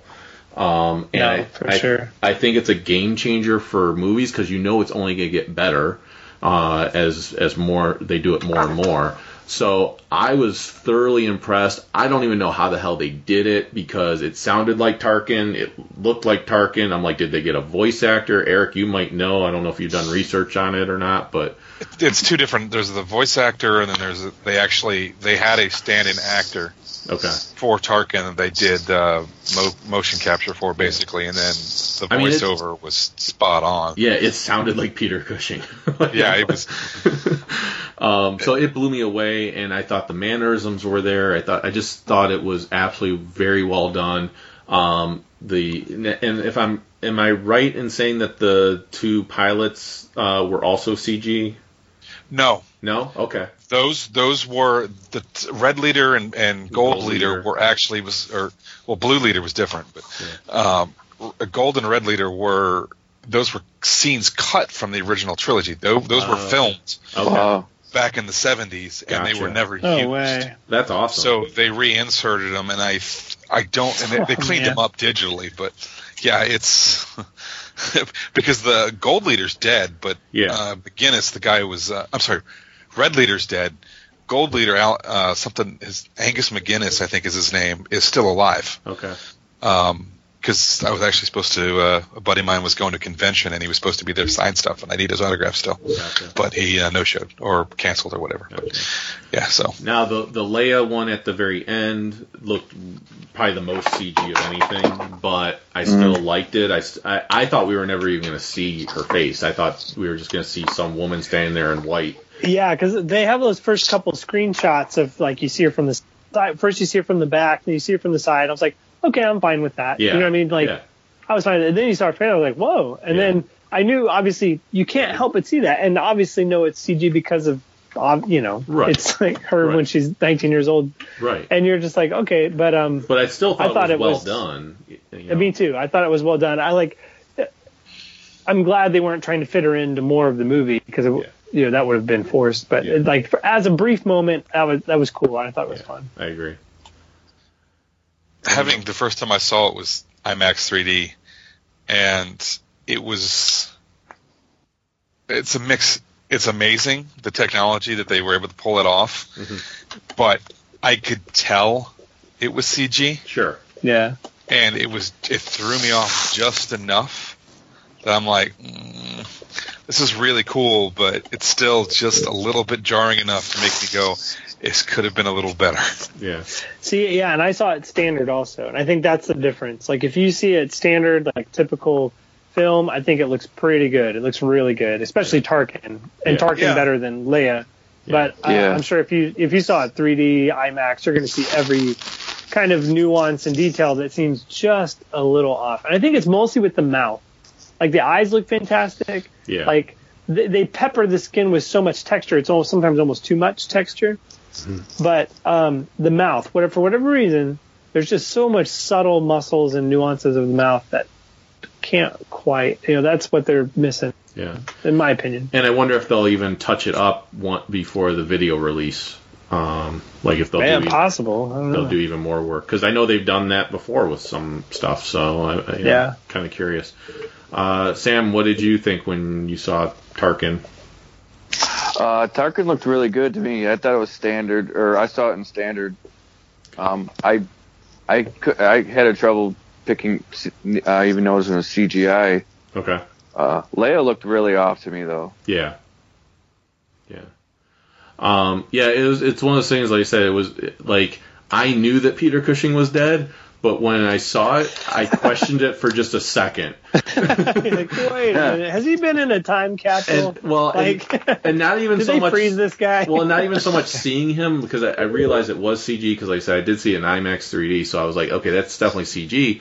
But I was like, I was like, but man, that voice is so spot on. Could it be Peter Cushing? And I was like, no, and like I, I was like, no, he's died. I know he died. And of course, I leave, I leave the theater and I, and I Google it, and I'm like, yeah, he died in '94. What the hell? I love that. It made, I love that it made you kind of second guess it. Right. But I just, I think you know, obviously, he's even if he didn't die in '94, he would be hundred, you know, plus years old. There's just no way he could still. Voice it could be the same guy. So anybody who knows Star Wars, you know, like all of us nerds, like anybody who just knows Star Wars, even in general, the second you see him on screen, you're like, oh, that's CG because you know Right. you know those actors are dead or old now or Right. or, or whatever and it's not um it, it just can't in reality be possible so the only other explanation is it's cg and the second that clicks in your brain you're looking for the imperfections Right. and you're looking for those nuances that aren't quite right you But know? the general But audience that doesn't know, yeah i don't know how many of them would pick up on it right? and and to be honest, I think they spent way more time uh, perfecting um, General Tarkin because he had more screen time. Right. I almost wonder if it was an afterthought to show Leia's face Yeah. uh, because then maybe they didn't have as much time to do it. Um, and then the other thing I think of is just when I draw, when I draw, like drawing somebody who's older is way easier because of all the extra lines and details to draw them and make them look consistent and to show more character. Drawing a really smooth, you know, like female face, young female face or a baby or something like that is incredibly de- harder because you can't use all the nuanced details of lines and texture to, you know, help emote and to like sh- and show the character through.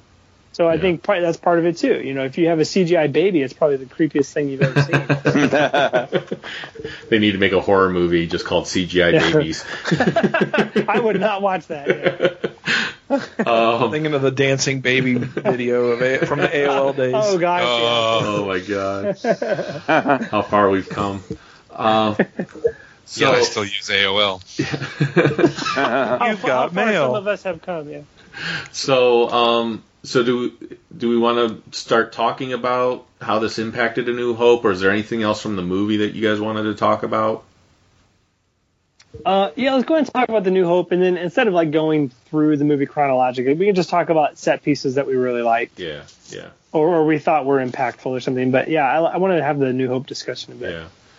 Um, well, I will say I watched A New Hope uh, last night be- because uh, kind of in honor of Carrie Fisher, and I had been wanting to watch it since uh, seeing Rogue One. Uh, for me, uh, kind of like what you were saying earlier, Robert, with the uh, that A New Hope was a different pacing and everything else because of the time period it was filmed and everything else. Yeah. What Rogue One kind of did for me is it almost mentally or psychologically increased the pace of the movie for me. Yeah, yeah. Like it felt more urgent now. Like every scene felt more urgent. And I think, Especially uh, at the beginning. yes. yeah, the especially beginning, oh, because that that intensity carries right over Yeah. into it, and then also the um, for me the the the X-wing kind of space fight, the Yeah. space battle at the end. You know, again, just kind of the intensity of this of the last, uh, you know, Force Awakens and this movie. It just residually you're thinking of that as you watch the you know the the old stuff, and you don't, you know, you're not so just Well, and what that did for me too with the with the X-wings is it made me realize why there were so few pilots. Uh, Yeah. Because there wasn't a lot attacking in the trench run, and I'm like, but then you're like, well, yeah, they were all like, there were so many in Rogue One that, and a lot didn't survive. That then you go to the trench run, there's not as many pilots left anymore. So yeah.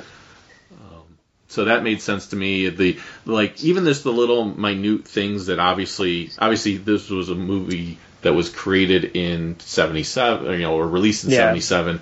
Like and so I'm looking at things retrospectively, but like even the moment, like we were saying at the very beginning of the movie, where Vader comes on to the blockade runner and he's looking at the dead bodies of the rebel troopers means something different now because he just Yeah. slaughtered a bunch of them. Now he's walking onto a ship and he's seeing a bunch of dead bodies and he actually does look down at them and then he moves on. And I'm like, yeah, now that that little scene that meant nothing before means so much more to me now. Yeah. How about uh, rest of you guys jump in? Like, what what did this movie do for you when it came to seeing A New Hope? Now, uh, I don't know if any of you guys watched. Well, I know Eric did, but uh, did you any of you guys watch it since seeing Rogue One or think about it? I'm going to be watching it here in the next couple days. Um, I'm, I'm going to kind of do what Robert and his son did. Uh, I've come across an extra couple days off this week, and uh, I'm going to have a marathon day of everything. Um, but it did. Uh, leaving the theater, I wanted to come home and immediately watch uh, Star Wars. It and it's like you guys have already said, it created more of a sense of urgency throughout the, you know, for episode four, and then uh, what was what was her ship, the Corellian Corvette? What was yeah, the was that? blockade runner. Yeah. The Tantive Four Oh yeah, yeah, yeah. or When I- Tantive Eve or whatever. Yeah, I saw that and I went, "Oh wow!" Like this is, I mean, literally, there, there's a 10 minute gap in between where this ends and where, you know, episode four picks up, and um, I didn't think that they would do that, but I'm very, very happy that they did because it just seems like I I can see after the first of the year if they want to make more money with this, uh, releasing it as a double feature. Like, That's hey, see Rogue One. Really? I, Yeah, I, I just uh, I saw something. I want to say a couple of days after it got released. I forget where I saw, it, but they're talking about the potential of a re-release of Rogue One with A New Hope as a double feature. Nice. Oh man, I I would think so they go were, do that. I oh think they were still in talks with with movie chains. You know, it would be it would be a specific ticketed thing. It wouldn't be Yeah. like you know. Yeah.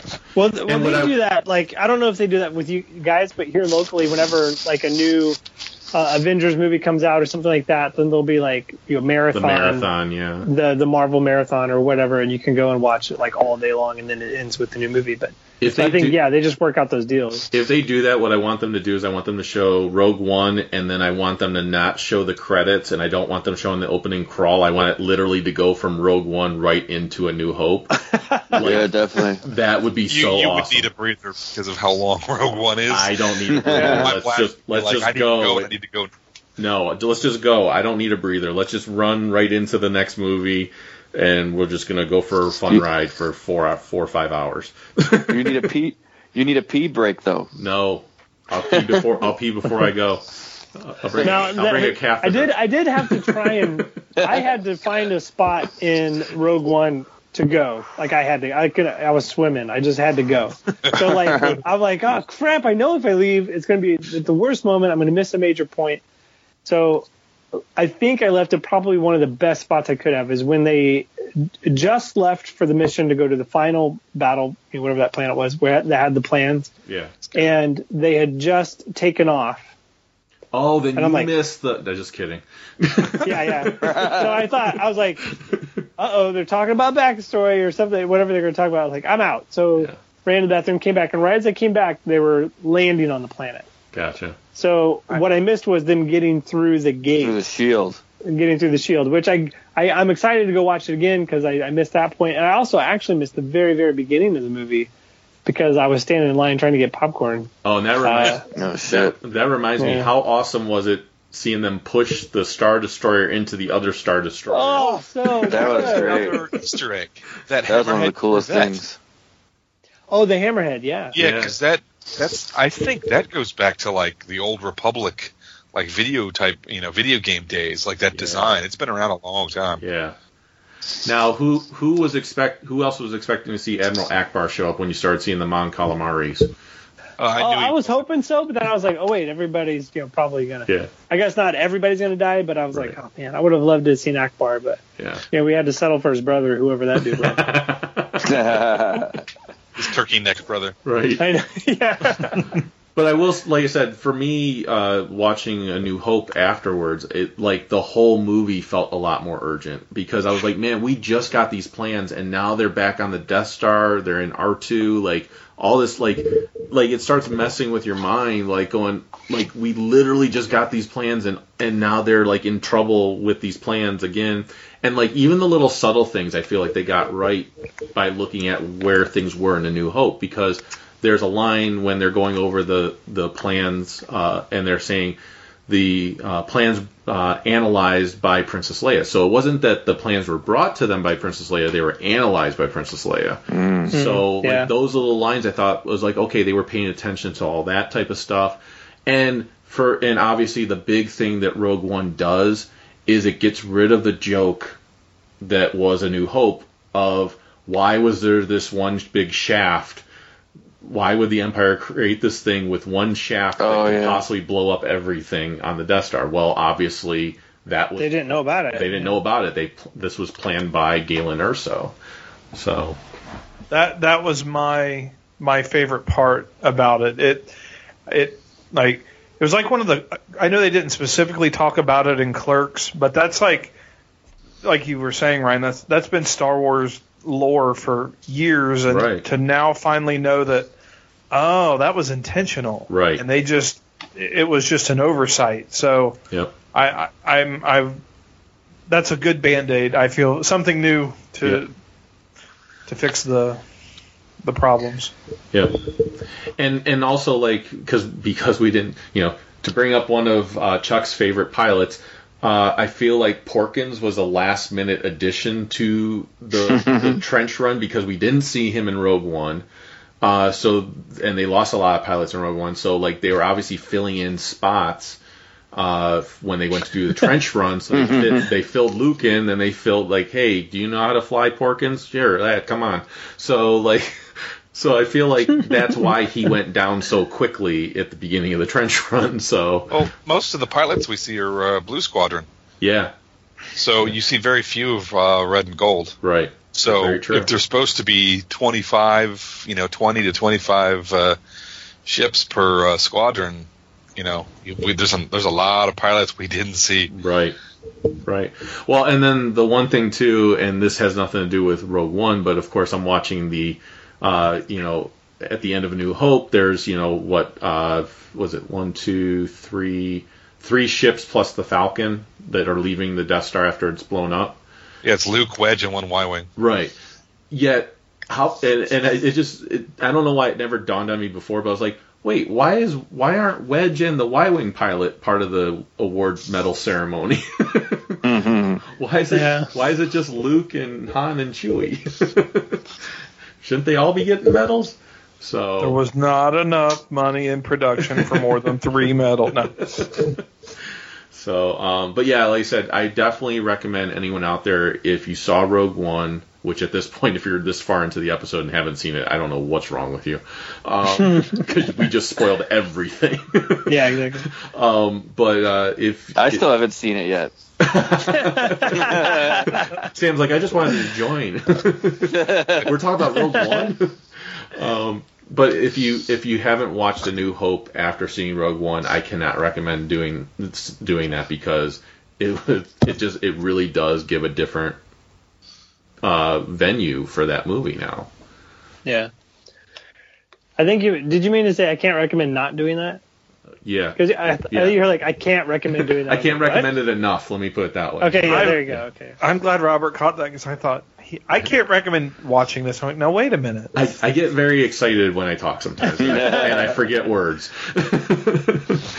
So I wanted to talk, talk about some some moments that like I don't know, that I wasn't expecting and I really loved was when uh, the rebel fleet they got the plans and you're like oh okay great they're gonna get out of here and they all start going into hyperspace or light speed to get out and then Darth Vader's Star Destroyer shows up and they just like smack into it. I was like, Oh, yeah. oh snap! Like I wanted to be, I wanted uh, I wanted Ackbar's brother to be like, what the crap?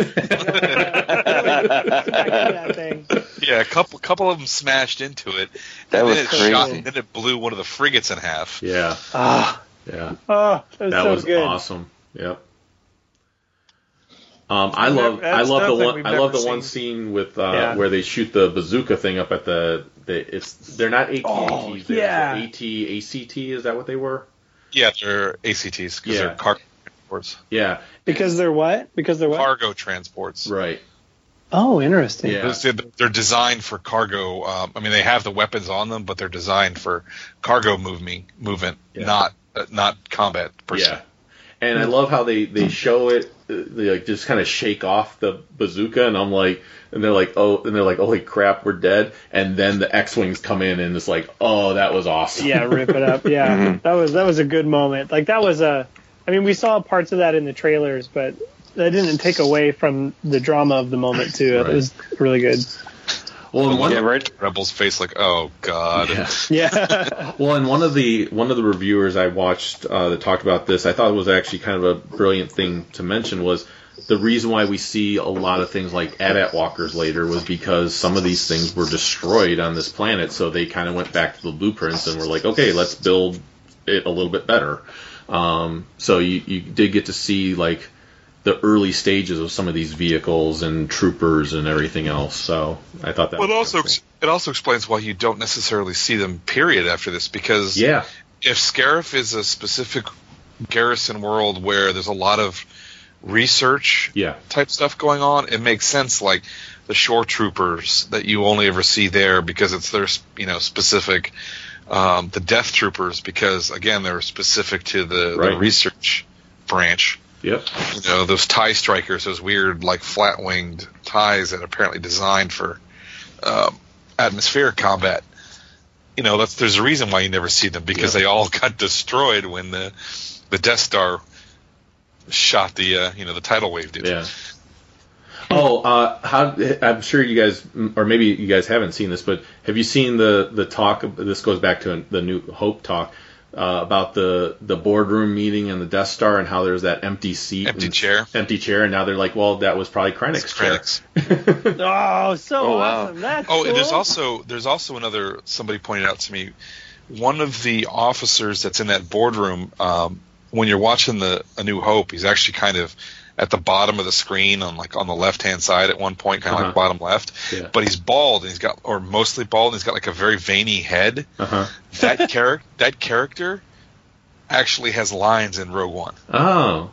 He's actually talks to Tarkin a couple of times. So like Okay. you'll see him, and then when you go and you watch New Hope, and when you know what the characters you're looking for, Mm-hmm. you'll see him. Yeah. Oh, like, so do wow, CG is like his weird veiny It's, head? it's a different different actor. Oh, They okay. makeup or something. Man, that's like a casting search to find that. Well, I mean, it's probably pretty easy makeup thing to do. Well, they uh, and going back to something you mentioned way early on, Robert. I loved seeing because that I assume was Mustafar, right, where Vader's Yes. castle was. That's what I else. wondered. Yeah, and- it- because it's the only one that's not named in the entire movie. Right. Which that was a little got- jarring too, like seeing the names of stuff, and I was like, okay, but, but Especially considering there were so many location changes in quick succession. I was Yeah. like, uh, I don't. yeah. It was, but otherwise, how do you keep it straight too? Right. So But uh, but seeing uh, like an acolyte, I assume of Vader, like showing up and you know reporting to him was like even that type of stuff. I want to learn more about that. Like I assumed that guy was like his Bib Fortuna, just his major domo. yeah, but it's like I That's don't. what I assumed. I but how kind do of- you get that job? right and not die? How do you keep that job? Is more the question. I guess. right. Think about, How about do you interview Think about for that Admiral job? Thrawn in the original trilogy, man. He somehow survived as the commander of the Super Star Destroyer from Empire all the way through Jedi. Yeah. So clearly, he must have been doing something right. Right. Well, and, and I think I mentioned this uh, the video I did. I did do a video review, which will be out soon for Vader number twenty five, and I talk about the whole Vader comic book series about how like after A New Hope, Vader had to kind of reestablish himself as the badass, which obviously in Rogue One we see him as the badass. Um, but then because he lost the Death Star and he and everything else, he has to kind of gain favor again with the Emperor. And that was kind of cool to see like him progress as a character through the Marvel comic series, which I cannot recommend enough. Um, so it's it's cool seeing like this character progress, Vader progress as a character like multiple times. You see him progress from the prequels to Rogue One, then throughout the movies, uh, and then you also see these progressions in stuff like the comics and everything else. So, um, you know, like we said, Vader was very sparingly used in Rogue One, but the moments he was on the screen were cool. And I know the one line was really cheesy of like, "Don't choke on your aspirations," but I loved it. I thought it was yeah. It's like yeah, it's a pun, it's tongue in cheek, but still cool. Did anyone else notice Krennic kind of like do like a little smirk smile at the end of that? Yes. When he's Yeah, he's laying yeah. there and he kind of has his head turned and he has a little bit of a smirk. yeah. And people are like, "Oh, well, why would he do that?" I'm like, because he knows he still has power. Yeah. You know. Yep. I'm like, I don't know. I thought that was a brilliant little. Yep. You know, I don't know if uh, Mendelsohn just did that on his own or if that was in the script or what, but neat little ad. Yep. Well, and this movie really, to Travis's point earlier, this movie kind of really shows Tarkin's rise to power in a sense.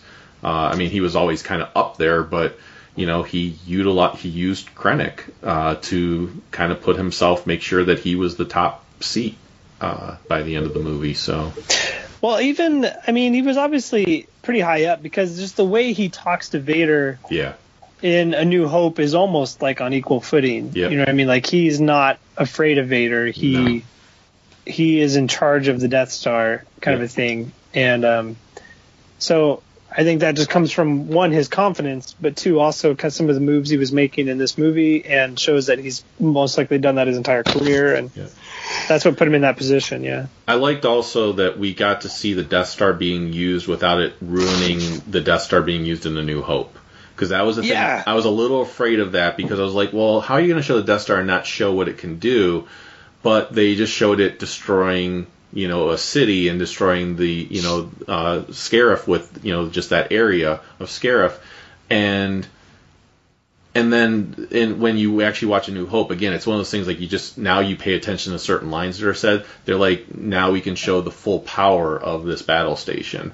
So it's like, oh yeah, they showed the power, they just didn't show the full power yet. So Well, I think they when they fired it, they said use reactor one or use one reactor or something Yes. along those lines, with to indicate that it's not going to be as powerful of a blast. And then Krennic is the whole time is saying like that's not even its full potential. right, Uh, and then leading up to obviously yeah what they do in A New Hope, and um, I liked that. Uh, that was one of the things I actually really loved about this movie too was uh, the effects. I don't know that any special effect took me out of the movie, no, um, and uh, which is its job is just to enhance right, you know the, the drama and the action and everything. But the explosions and seeing the the Earth. Um, what was the first planet again? The That was Jedha. yeah, Jedha. Like seeing like all that just like break up and Yeah. just s- very slowly, just the explosion just keeps going. Like it just keeps tearing into the planet. yeah, That shockwave and stuff. Like that was awesome and impressive, and I really loved the way that looked. yeah. And I love the U wing. You know the the new the new ship uh, that they were using to get around. Oh, yeah, that looks like an X-wing, but then like Yeah. the front things slide back to Yeah. the sides. That was way cool. Yeah. So I thought that was I a like cool, that design. cool new addition. Yeah. All right. Any anything else anyone wants to say about Rogue One? Um, See it?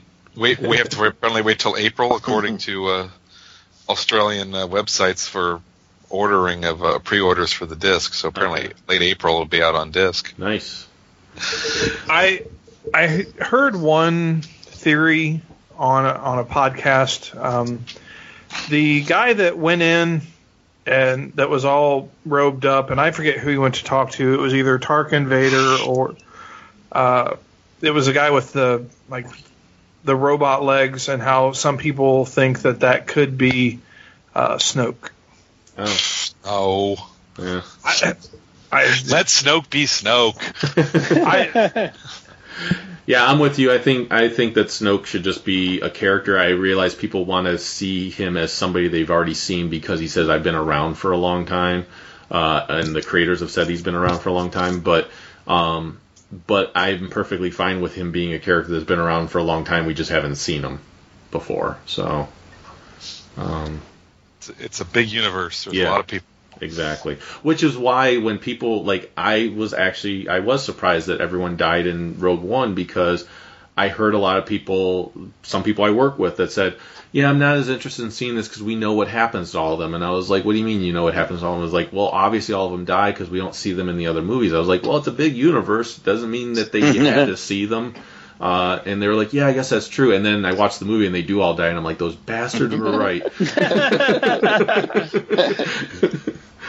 so, um, but yeah, yeah, I just kept. Well, I was gonna say towards the end of the movie, this is something else I want to bring up was it, it really kept me on the edge of my seat. Like those last Yeah. twenty minutes, like Yeah. it went it went from uh, it was classic Star Wars, and other movies do this, but like we need this to happen so that this can happen, and then this can happen. Yep. Um, and then while that's happening, they're intercutting between the bigger battle, right? So that pumps up the drama and excitement, and you're just waiting to find out what's going to happen next.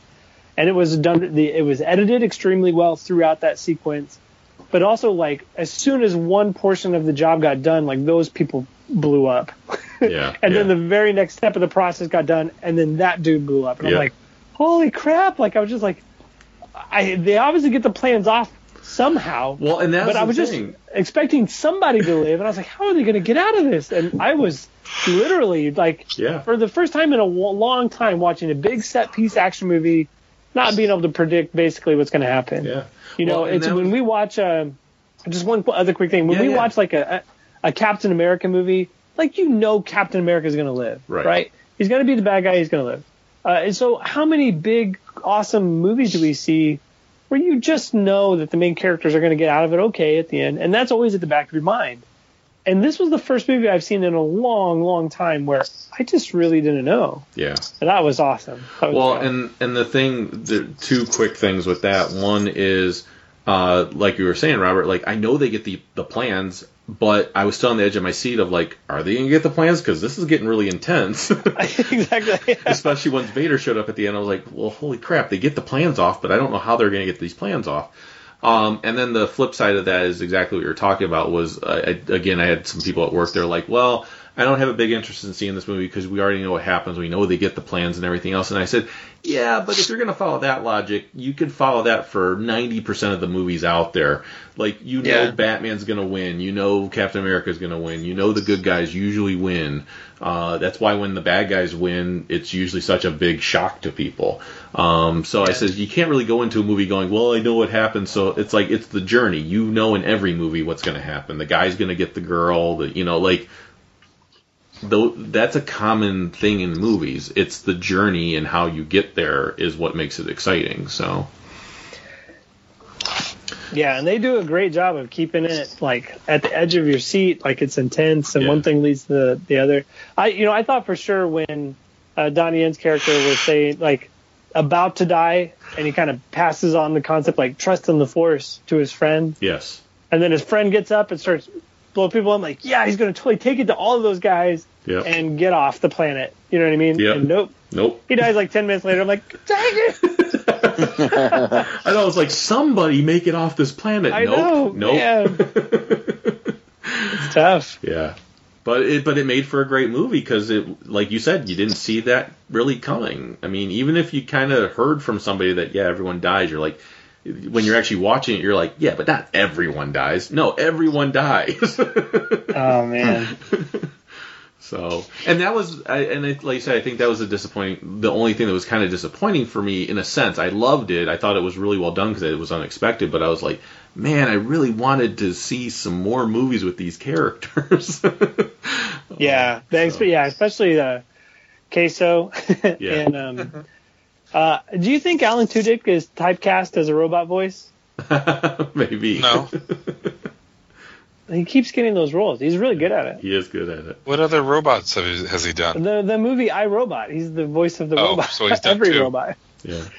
I thought he had done something else too. Yeah. Well, he's done a lot other of stuff for for for Disney. I mean, he was he was King Candy and Wreck It Ralph. He was uh, the Duke of Oh, that's Whistleton right. in Yeah. Frozen. Oh Apparently yeah, that's he's- right. Apparently, he's the voice of the chicken in Moana. Oh, nice. Uh, he's apparently he's he's uh he's Disney's good luck charm right Yeah. now. Now, here's a question I have for you guys. It was something I was I was trying to think of uh, myself. So we obviously have been getting these Star Wars movies, and and all of them have been taking place in this pocket of time that we know. So it, it you know every like we're getting the movies, we're getting the comics, we're getting the the animated series. All these types of things are all canon. All the books and everything else are all canon, and they all pretty much take place from the prequels to wherever we're going to end with Episode Nine. Do you think that they need to start looking at other time periods, much like Dark Horse did, because this continuity can start getting a little messy when you're trying to fit everything in this this pocket that they have right now.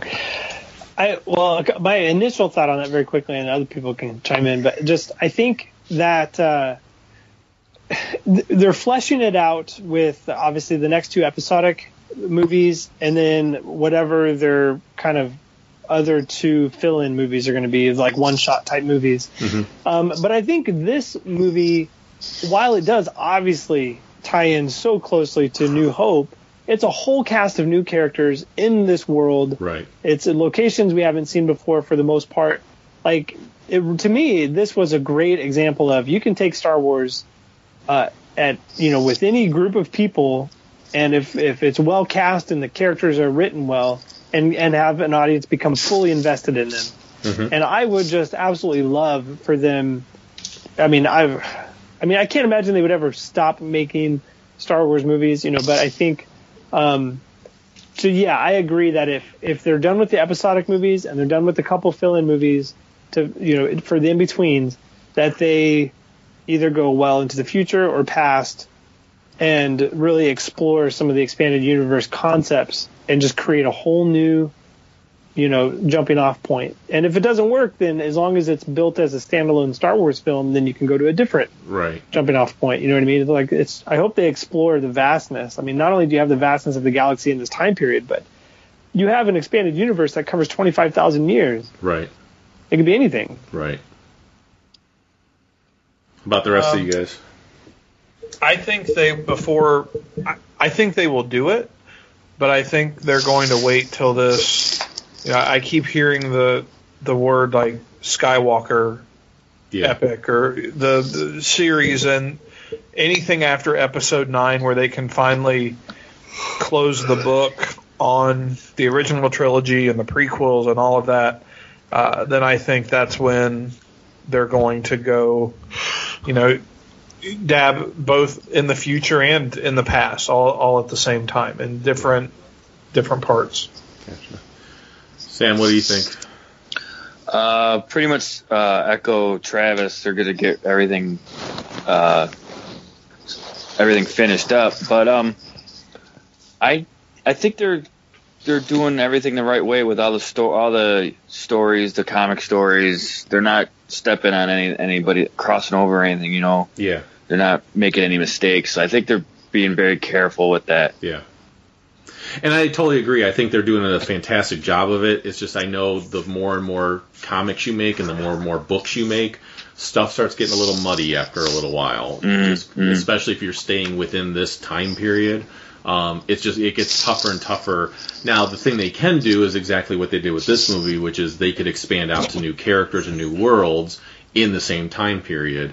Um, so there's that route you can go, or you can go with, hey, let's broaden the time period. So there, there's a couple different ways you can actually avoid stepping on each other's toes and stuff like that. So, uh, Eric, I know that you're pretty well versed in old expanded stuff as well. So, what are your thoughts when it comes to?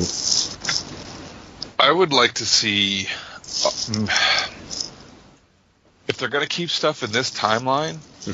Do stuff. Do a new Rogue Squadron comic, um, Yeah, or some sort of you know, uh, like a a commando squad, like a ground squad or something, if they want to go that route. But I would also really like to see more of the old Republic era type stuff.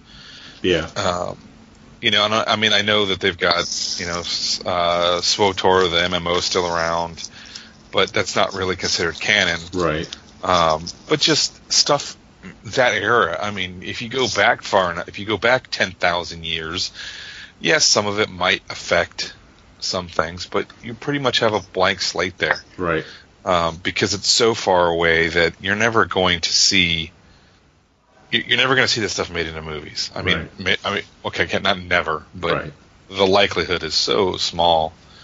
Um, Well, and And- and I obviously, would- I was going to say, obviously, they've been able to take some concepts from what was considered Legends material, the old canon material, uh, like we saw with Thrawn. Thrawn is brought into the Rebels animated show now, and you know people were rejoicing. So you could take some of these concepts and reimagine them because that's what they did with Thrawn. Thrawn's basically re- reimagined. Well, that was Uh, that's funny that you bring that up because when the announcement came out that Disney was going to axe the old EU and consider it Legends and blah blah blah blah, um, Timothy Zahn was in town for uh, for AwesomeCon at DC, and so we were having our Garrison dinner. And we invited him, and him and his wife and daughter came along, and so we're sitting there talking. You know, me and uh, myself and, and two of my 501st buddies are sitting there talking to Timothy while we're eating dinner about what he thought of what that meant. And basically, what's happened is exactly what he said was just because the, the canon doesn't exist anymore doesn't mean they can't pull f- ideas from it. Right. And I think we're going to see that. uh, We see it in, in Rebels all the time. Yeah. Um, and any other cartoon I think they do down the line. There, you know, th- there are a lot of really good ideas in the old EU Yep. um, from characters to concepts to planets to stories to whatever. But you know they can always pull from that if they want, but they can also create new things. And Yep. I just there, there's just such a huge, vast area where they could go. And and I think they recognize that. Like they they definitely have made they've definitely made statements that made me believe that they recognize that. Um, I honestly don't think uh, exploring the past or even the future uh, is out of the realm of movie possibility, especially if you're going to explore the past of the Jedi's or something like that. I think audience members would go see a movie that explored the origin of the Jedi or something like that if they wanted to go down that route or the early days of the Jedi Council or, or something like that. Like I, th- I think that could happen. I also think that to your point about a Rogue Squadron comic, I think especially after having Rogue One come out now and everyone getting excited that and thought that that was going to be a movie about Rogue Squadron, I think you can now do a movie of Rogue Squadron, the pilots. I think it'd be a car- new mm-hmm. cartoon series because I know. I think Rebels has got one year left. Like I think Yeah. you're going to get four seasons out of Rebels. Yeah. But I'm pretty certain that they're already working on whatever's next. Oh, sure. I know Um, they are. Yeah, absolutely. And what that is, I don't know, but I feel like a Rogue Squadron cartoon would be ripe for that, especially with their focus on, you know, with as big a hit as Rogue One has been. Yeah. Oh no, I agree. I think it totally could be that. I'm just saying it's not. I don't think it's outside the realm of possibility now. After seeing Rogue One, that they could pull off a Rogue Squadron movie. Oh God, all the space, the the the the, the fighter combat alone for a movie like that would. I just I wonder how expensive that is though. Hmm. Well, they don't actually go up in space and, and film that. I don't know if you know. Oh, that or I not. know. I meant depending on if you're going CG or you know, depending if they're going CG or models or a combo. Yeah. Well, and that was something somebody pointed out also, which I totally agree with. Was the CG stuff you saw with the the ships and everything else? They said they made a lot of it look like the models looked for the original Star Wars movie, and so it was like I don't know if they scanned models in or if they just like how they did the CG work. Obviously, it was CG work, or did they actually use some models in some of the shots? I don't know, uh, depending on what the shot was. So Well, I remember watching all of the behind the scenes stuff, you know, like with J.J. Abrams and Force Awakens, like how focused he was on trying to make everything as real as possible. yeah. And focus less. I mean, obviously to kind of get away from what the prequels had done. But in this movie, was there that same kind of a push? Like, I feel like I don't know. it was. Ju- it looked A just lot as of great the- or as believable. Like, I didn't have any issue. A lot of the the scenes on the ground were uh, uh, d- d- d- were actual sets. Pra- practical. Yeah. Yeah, because that's also Yeah. Gareth Edwards. The way his apparently his directing style is, he likes to be. They talk. He talked about um, they would build a set, and normally when they build sets, you just build what wh- you know where you're going to shoot from. In his case, Yeah. when they were building the sets, they were building the sets like they were real because he apparently likes to put the, the camera on his shoulder and move around a lot when he's Oh, shooting. Okay, So you, he never was really totally sure as to which angles he was going to come from. gotcha. So a lot of the the sets were really really crazy in detail. Cool. That's cool. Hmm. All right. Any uh, any last thoughts that anyone wanted to throw out there before we wrap this one up? Mm, I don't think so. No. All right. Different well, score that What's that? a different score that was for sure. Oh yeah. Bastard I- kept teasing us like I'm going to throw you a little bit of the Force theme and oh no it's going to go away. it's like that dude with the, with the commercial. I got you a dollar. and I did like the music. There wasn't anything that really stood out musically, but I still thought it was a good score, so I still really enjoyed it. Um, It was Williams esque enough Yes, to yes. where it didn't. It, you're like, oh, okay. At the begin, oh, nope, nope. That's not what I thought it was going to be. It, it, Yeah. it was. It would go into like a couple chords or a couple notes, and you're like, "Yeah, wait a minute." yeah, that's what I'm talking about. They, they did a lot of that where they, you know, here's the start of the Imperial March, here's the start start of the Force theme, here's the start of this, and the start of that. Just like, oh, we're gonna get it. Oh, no, no, no. But I mean, Giacchino or however you pronounce his last name, it's not like he hasn't worked in the Star Wars universe before. right. so Right. All right, so uh, Robert, you weren't here for me mentioning this to the to the guys before we started the show, uh, and this is something new for the listeners. So for Christmas, uh, my mother-in-law actually got me a, a pack of Star Wars trivia cards.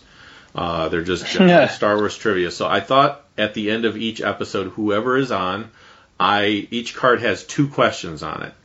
So I will ask the questions. We'll go around the virtual table uh, for people to give their answer, uh, and then I will reveal what the actual answer is. There are multiple choice uh, on these questions, but I'm not going to give you the multiple choice unless we feel like no one knows it without multiple choice. Um, right. because some of them I, I think are, it's just not needed. so, so I'm gonna Okay. I'm gonna start with the easy one on this card. At least I think it's the easy one. So we'll and we'll start with Robert, Travis, uh, Sam, and then Eric. You're gonna go last because you probably know the most trivia. no offense, but you're you're probably no, gonna, I don't. Because we don't. Yeah. I was hoping I could go after Eric and then just take his answer.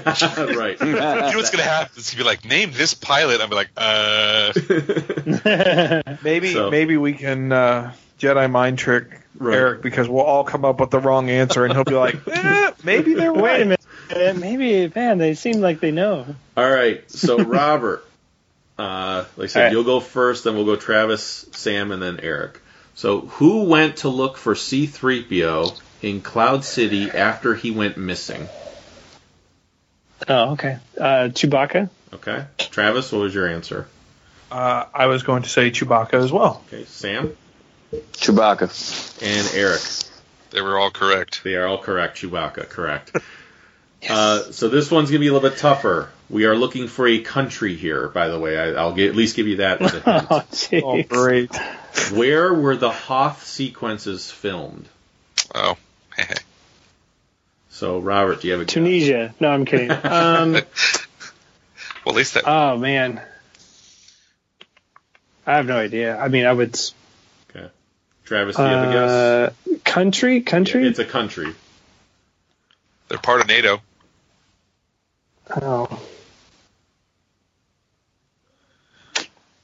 I don't know. Okay. I would just be taking a blind guess. I don't know. Travis, do you have a guess? Um, I'm going to say England or the United Kingdom. Okay. Sam, do you have a guess?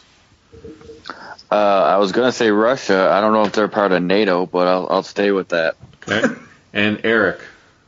Norway. Yeah, Norway is the right answer. Uh, see. Uh, oh, you know, I think I have heard that. Yeah. Yeah. I knew it was Scandinavia. I would not have known it was Norway, so Yeah, Norway specific. yeah. Um but uh, yeah, so uh, I'm, I'm actually glad, Eric. Though that you- technically, London is correct on some of those scenes. yeah, that is true because it was like what the hotel and everything else. They just said, no, no, that the hotel was Norway, Oh, but was they did that shoot okay? the like the the hangar scenes and all that are all Yeah. London. Uh, That's I don't know if you guys ever watched. That's what I meant. That's exactly what I meant. Anything Nope. exterior was Norway with Right. Norwegian on me. uh, I've got I've got just one other quick trivia, real quick. Yeah. Um, does anybody know how many tauntauns were harmed in the filming of Empire? none. Not because they're not real. Two. At least one. yeah, probably two. Yeah. Um, a little bit of trivia too, and I, Eric, I know you know this because you obviously just corrected me on it. Uh, was uh, I don't know if you guys ever watched some of the documentaries and everything else, but like the one time the blizzard was so bad at the that, that but they still needed to do filming that they sent uh, Mark Hamill out Outside. yeah. outside from the hotel and just filmed from inside the hotel, They were filming from the doorway. uh, the doorway of the Yeah. hotel, and he's out. and he's in the like snow. tripping over like snowbanks and crap. He's Yes. like falling, stumbling through it all. Yeah. Yeah. I think that's fantastic. So, so yeah, so every episode that we have, I will read, uh, as long as there's other people on the show with me. I'm not going to just read them uh, to myself because I see, the, I can see the answer. So, uh, so I will always read two questions and Cool. we'll see if people can, uh, can guess the answers. Um, Prepare to phone a friend to grub all the time. that's right. Yeah, exactly. Yeah. Text messages are like, "Well, we're recording. I need help." Uh, Three seconds to answer this. Go. and I have a lot of trivia cards, so this can last a good long time. We might, e- maybe we'll even do an episode where Cool. we just do Sounds some good. trivia. So, Oh, all right. My favorite is uh, the the Trivial Pursuit. Like I think the first Star Wars Trivial Pursuit game that came out like in the '90s. Yeah. It was. I'm playing it one day and I got like the question of name this pilot and it was it was like Arvel Trinidad or some Oh, crap wow. like that was his name, but he was supposed to be like an A-wing pilot that was on the uh, in the second Death Star. I'm like, who the hell knows these? I mean, where did they name this guy at? Yeah, I do have the uh, Trivial Pursuit game that came out uh, after the prequels happened, at least after Phantom Menace happened. So, The- the one- the, the disc that has like all the episode three stuff on it. That yeah, I, yeah, yeah. I don't.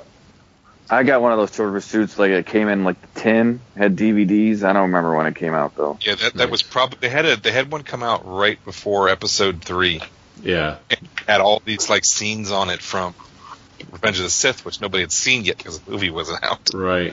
Yeah, the one I had, I think, came out right after Phantom Menace Like a blue because tin, like a big blue tin. this one was a big gold box. So it was. It Oh, I have that one. Yeah. So I don't have the Star Wars one, but uh, Marvel did one, and I got to the very end of it, and the final question, and they showed a picture of a graveyard, and it says, "What movie is this from?" And we all lost because we didn't know, but it was from Ghost Rider, and Trivial Pursuit came out two months before Ghost Rider was even Oh, wow. in theater. so none of us knew that we got to the end like well, I don't know what is this, and it, it was. It was like, oh, this is the such and such from Ghost Rider. Ghost Rider isn't even out yet. Like, how are we supposed to? How are we supposed to know this? all right. So uh, Robert, uh, how can people find you? Uh, just uh, search Robert Atkins Art um, through Google or on Facebook. Uh, my page, my group page is Robert Atkins Art, uh, or I also post artwork and stuff on my my Robert Atkins Facebook page.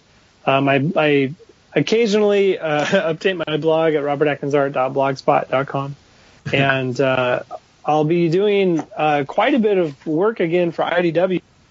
Um, so we've kind of worked out a pretty good deal that's going to keep me busy for about the next year at least over there. Yeah. So, um, so I'm actually working on right now at the while we've been talking, I've been working on a mask related story, and uh, very quickly after that, I'll be on a G- another GI Joe.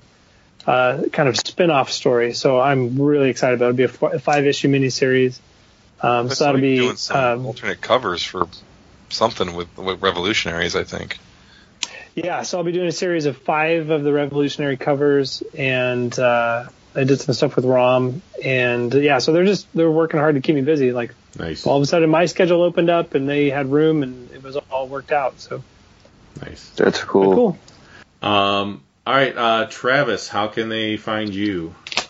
I am on Facebook under my name, Travis Fowler, and on Twitter, T Fowler1, which I don't do very much Twitter anymore, but I'm there. Nice. And uh, Grub. How about you? Um, hiding outside a window outside John's house. Um, it's a party. That's where I'm at. That's awesome. yeah, no, generally, yeah, Guys, he's in Kentucky right now. You're going to be there for a while. yeah. Uh, nowhere really, other than keep an eye out for me between if if at conventions between about Philly going down to about Richmond. I'll probably be somewhere Cool. around there. Nice. And then, Sam, is there anything you wanted to plug as far as people finding you? I know you're on Instagram and stuff like that, so Uh, Facebook, Sa- uh, Sam Murdoch. Um, I don't have Twitter, Instagram. I don't really post anything, but it's just I think it's just X Sam Murdoch, X Sam Murdoch X. Okay, cool. Uh, well, you can find uh, Starjoes at starjoes.com. Uh, I actually also wanted to announce a contest uh, with this episode. So a while back, we talked about having a contest for international people. And uh, this is going to be for both international people as well as those in the U.S. Uh, and there's going to be a winner for each. So there'll be one U.S. winner and one international winner. Uh, the U.S. winner will w- win a the Blu-ray of season two of the Rebels animated show. Uh, so brand new and everything else. The reason why it's only for U.S. is because unfortunately the Blu-ray can only be played in stuff here in the U.S. For our international winner, I have a whole second collection of the IDW Revolution comic story, which includes, uh, I believe, almost every single tie-in as well. So you're going to get a whole collection of the Revolution story, along with, I believe, almost every single tie-in that went with it. So. Uh, I, Wow. will, I will send that out to uh, our international winner. Now, you might ask, what do you need to do to, in order to win this? um, so, I've just started doing the YouTube stuff. Uh, I will have more videos coming out in the new year. 2017 should be an amazing year when it comes to doing the podcast and getting more of the YouTube videos out on a regular basis. I already have myself on a schedule. I've already recorded three more episodes by the time we recorded this, so they're going to be coming out pretty fast and furious. By the time this uh, this podcast comes out, uh, which this one should be out before the new year, uh, so happy New Year, everybody. Um, I will have released five. Uh, there'll be, uh, I'm sorry, six videos uh, that were reviews, comic reviews. Um, so right now, as we're recording this, there's five comic reviews. There will be a sixth one out before this podcast comes out. This podcast episode. So there's six video reviews of comics out there. I want you to tell me in an email at starjoespodcast at gmail.com what were the comics that I reviewed and what was my rating for each one of them. So you actually have to go to YouTube and watch the videos. um, so tell me, you'll be able to go to YouTube and find out what the comic was, but you won't know what my rating of it was. Uh, so send me an email at starjoespodcast at gmail.com of what comics I reviewed and what the ratings were for each of those comics. Uh, and uh, and if you do that, uh, I if there was only if there was only one person that enters, which has happened sometimes, uh, then that person will be the winner. If there's multiple people that entered, uh, then and with the correct answers, that's important. Uh, then I will draw names in a future episode, uh, and uh, I'll announce the winner there. You have through the month of January, so from January 1st to January 31st, uh, to to enter your submission, and then in the first episode, podcast episode of February, I will announce who the winners were. So, does that seem simple enough?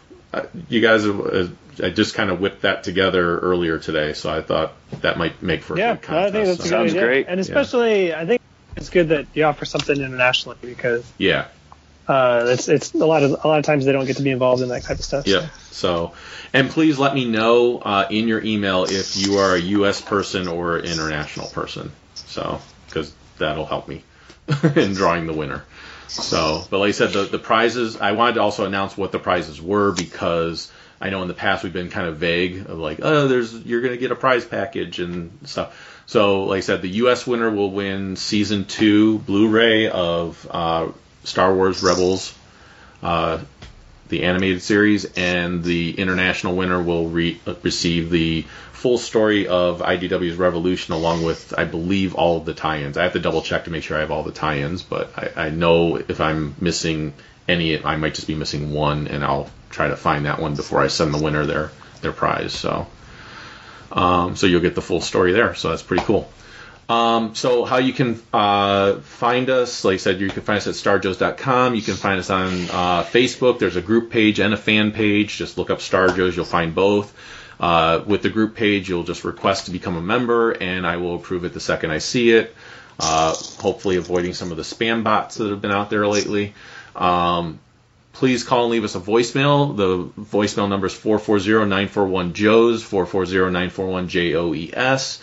Uh, we have merchandise for sale. You can find Starjoe's t-shirts, sweatshirts, and coffee mugs. Just go to starjoes.com, and on the right column, you'll see a link that says Starjoe's merchandise.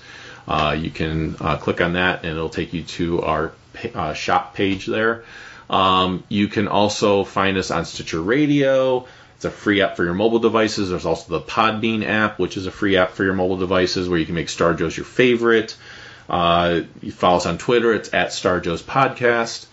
And I believe that's everything I can think of. YouTube is just simply look up Star Joe's and you'll find the channel right there. It's really not hard to find at all. So, um, but links for everything are at the starjoes.com website. So you can find the YouTube link, you can find the like I said, the shop there. You can find our phone number. Everything is there to make it all very easy for you to locate. So, uh, so with that, Robert, you going to help me with the closing here? Uh, I will Yeah. say the force will be with you.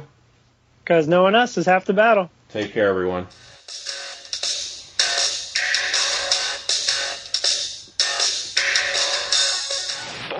Darth Vader, Chewbacca, and 18 other action figures, all from Kenner Star Wars The Empire Strikes Back collection, each sold separately. At participating stores, you can check specially marked packages for details on how to get the secret figure. New Bossk, Alien Bounty Hunter, not available in stores yet, free with four proofs of purchase from any of the Empire Strikes Back action figures. Offer expires May 31st, 1980. Darth Vader, Chewbacca, Boba Fett, and other action figures, each sold separately. From Kenner Star Wars The Empire Strikes Back collection.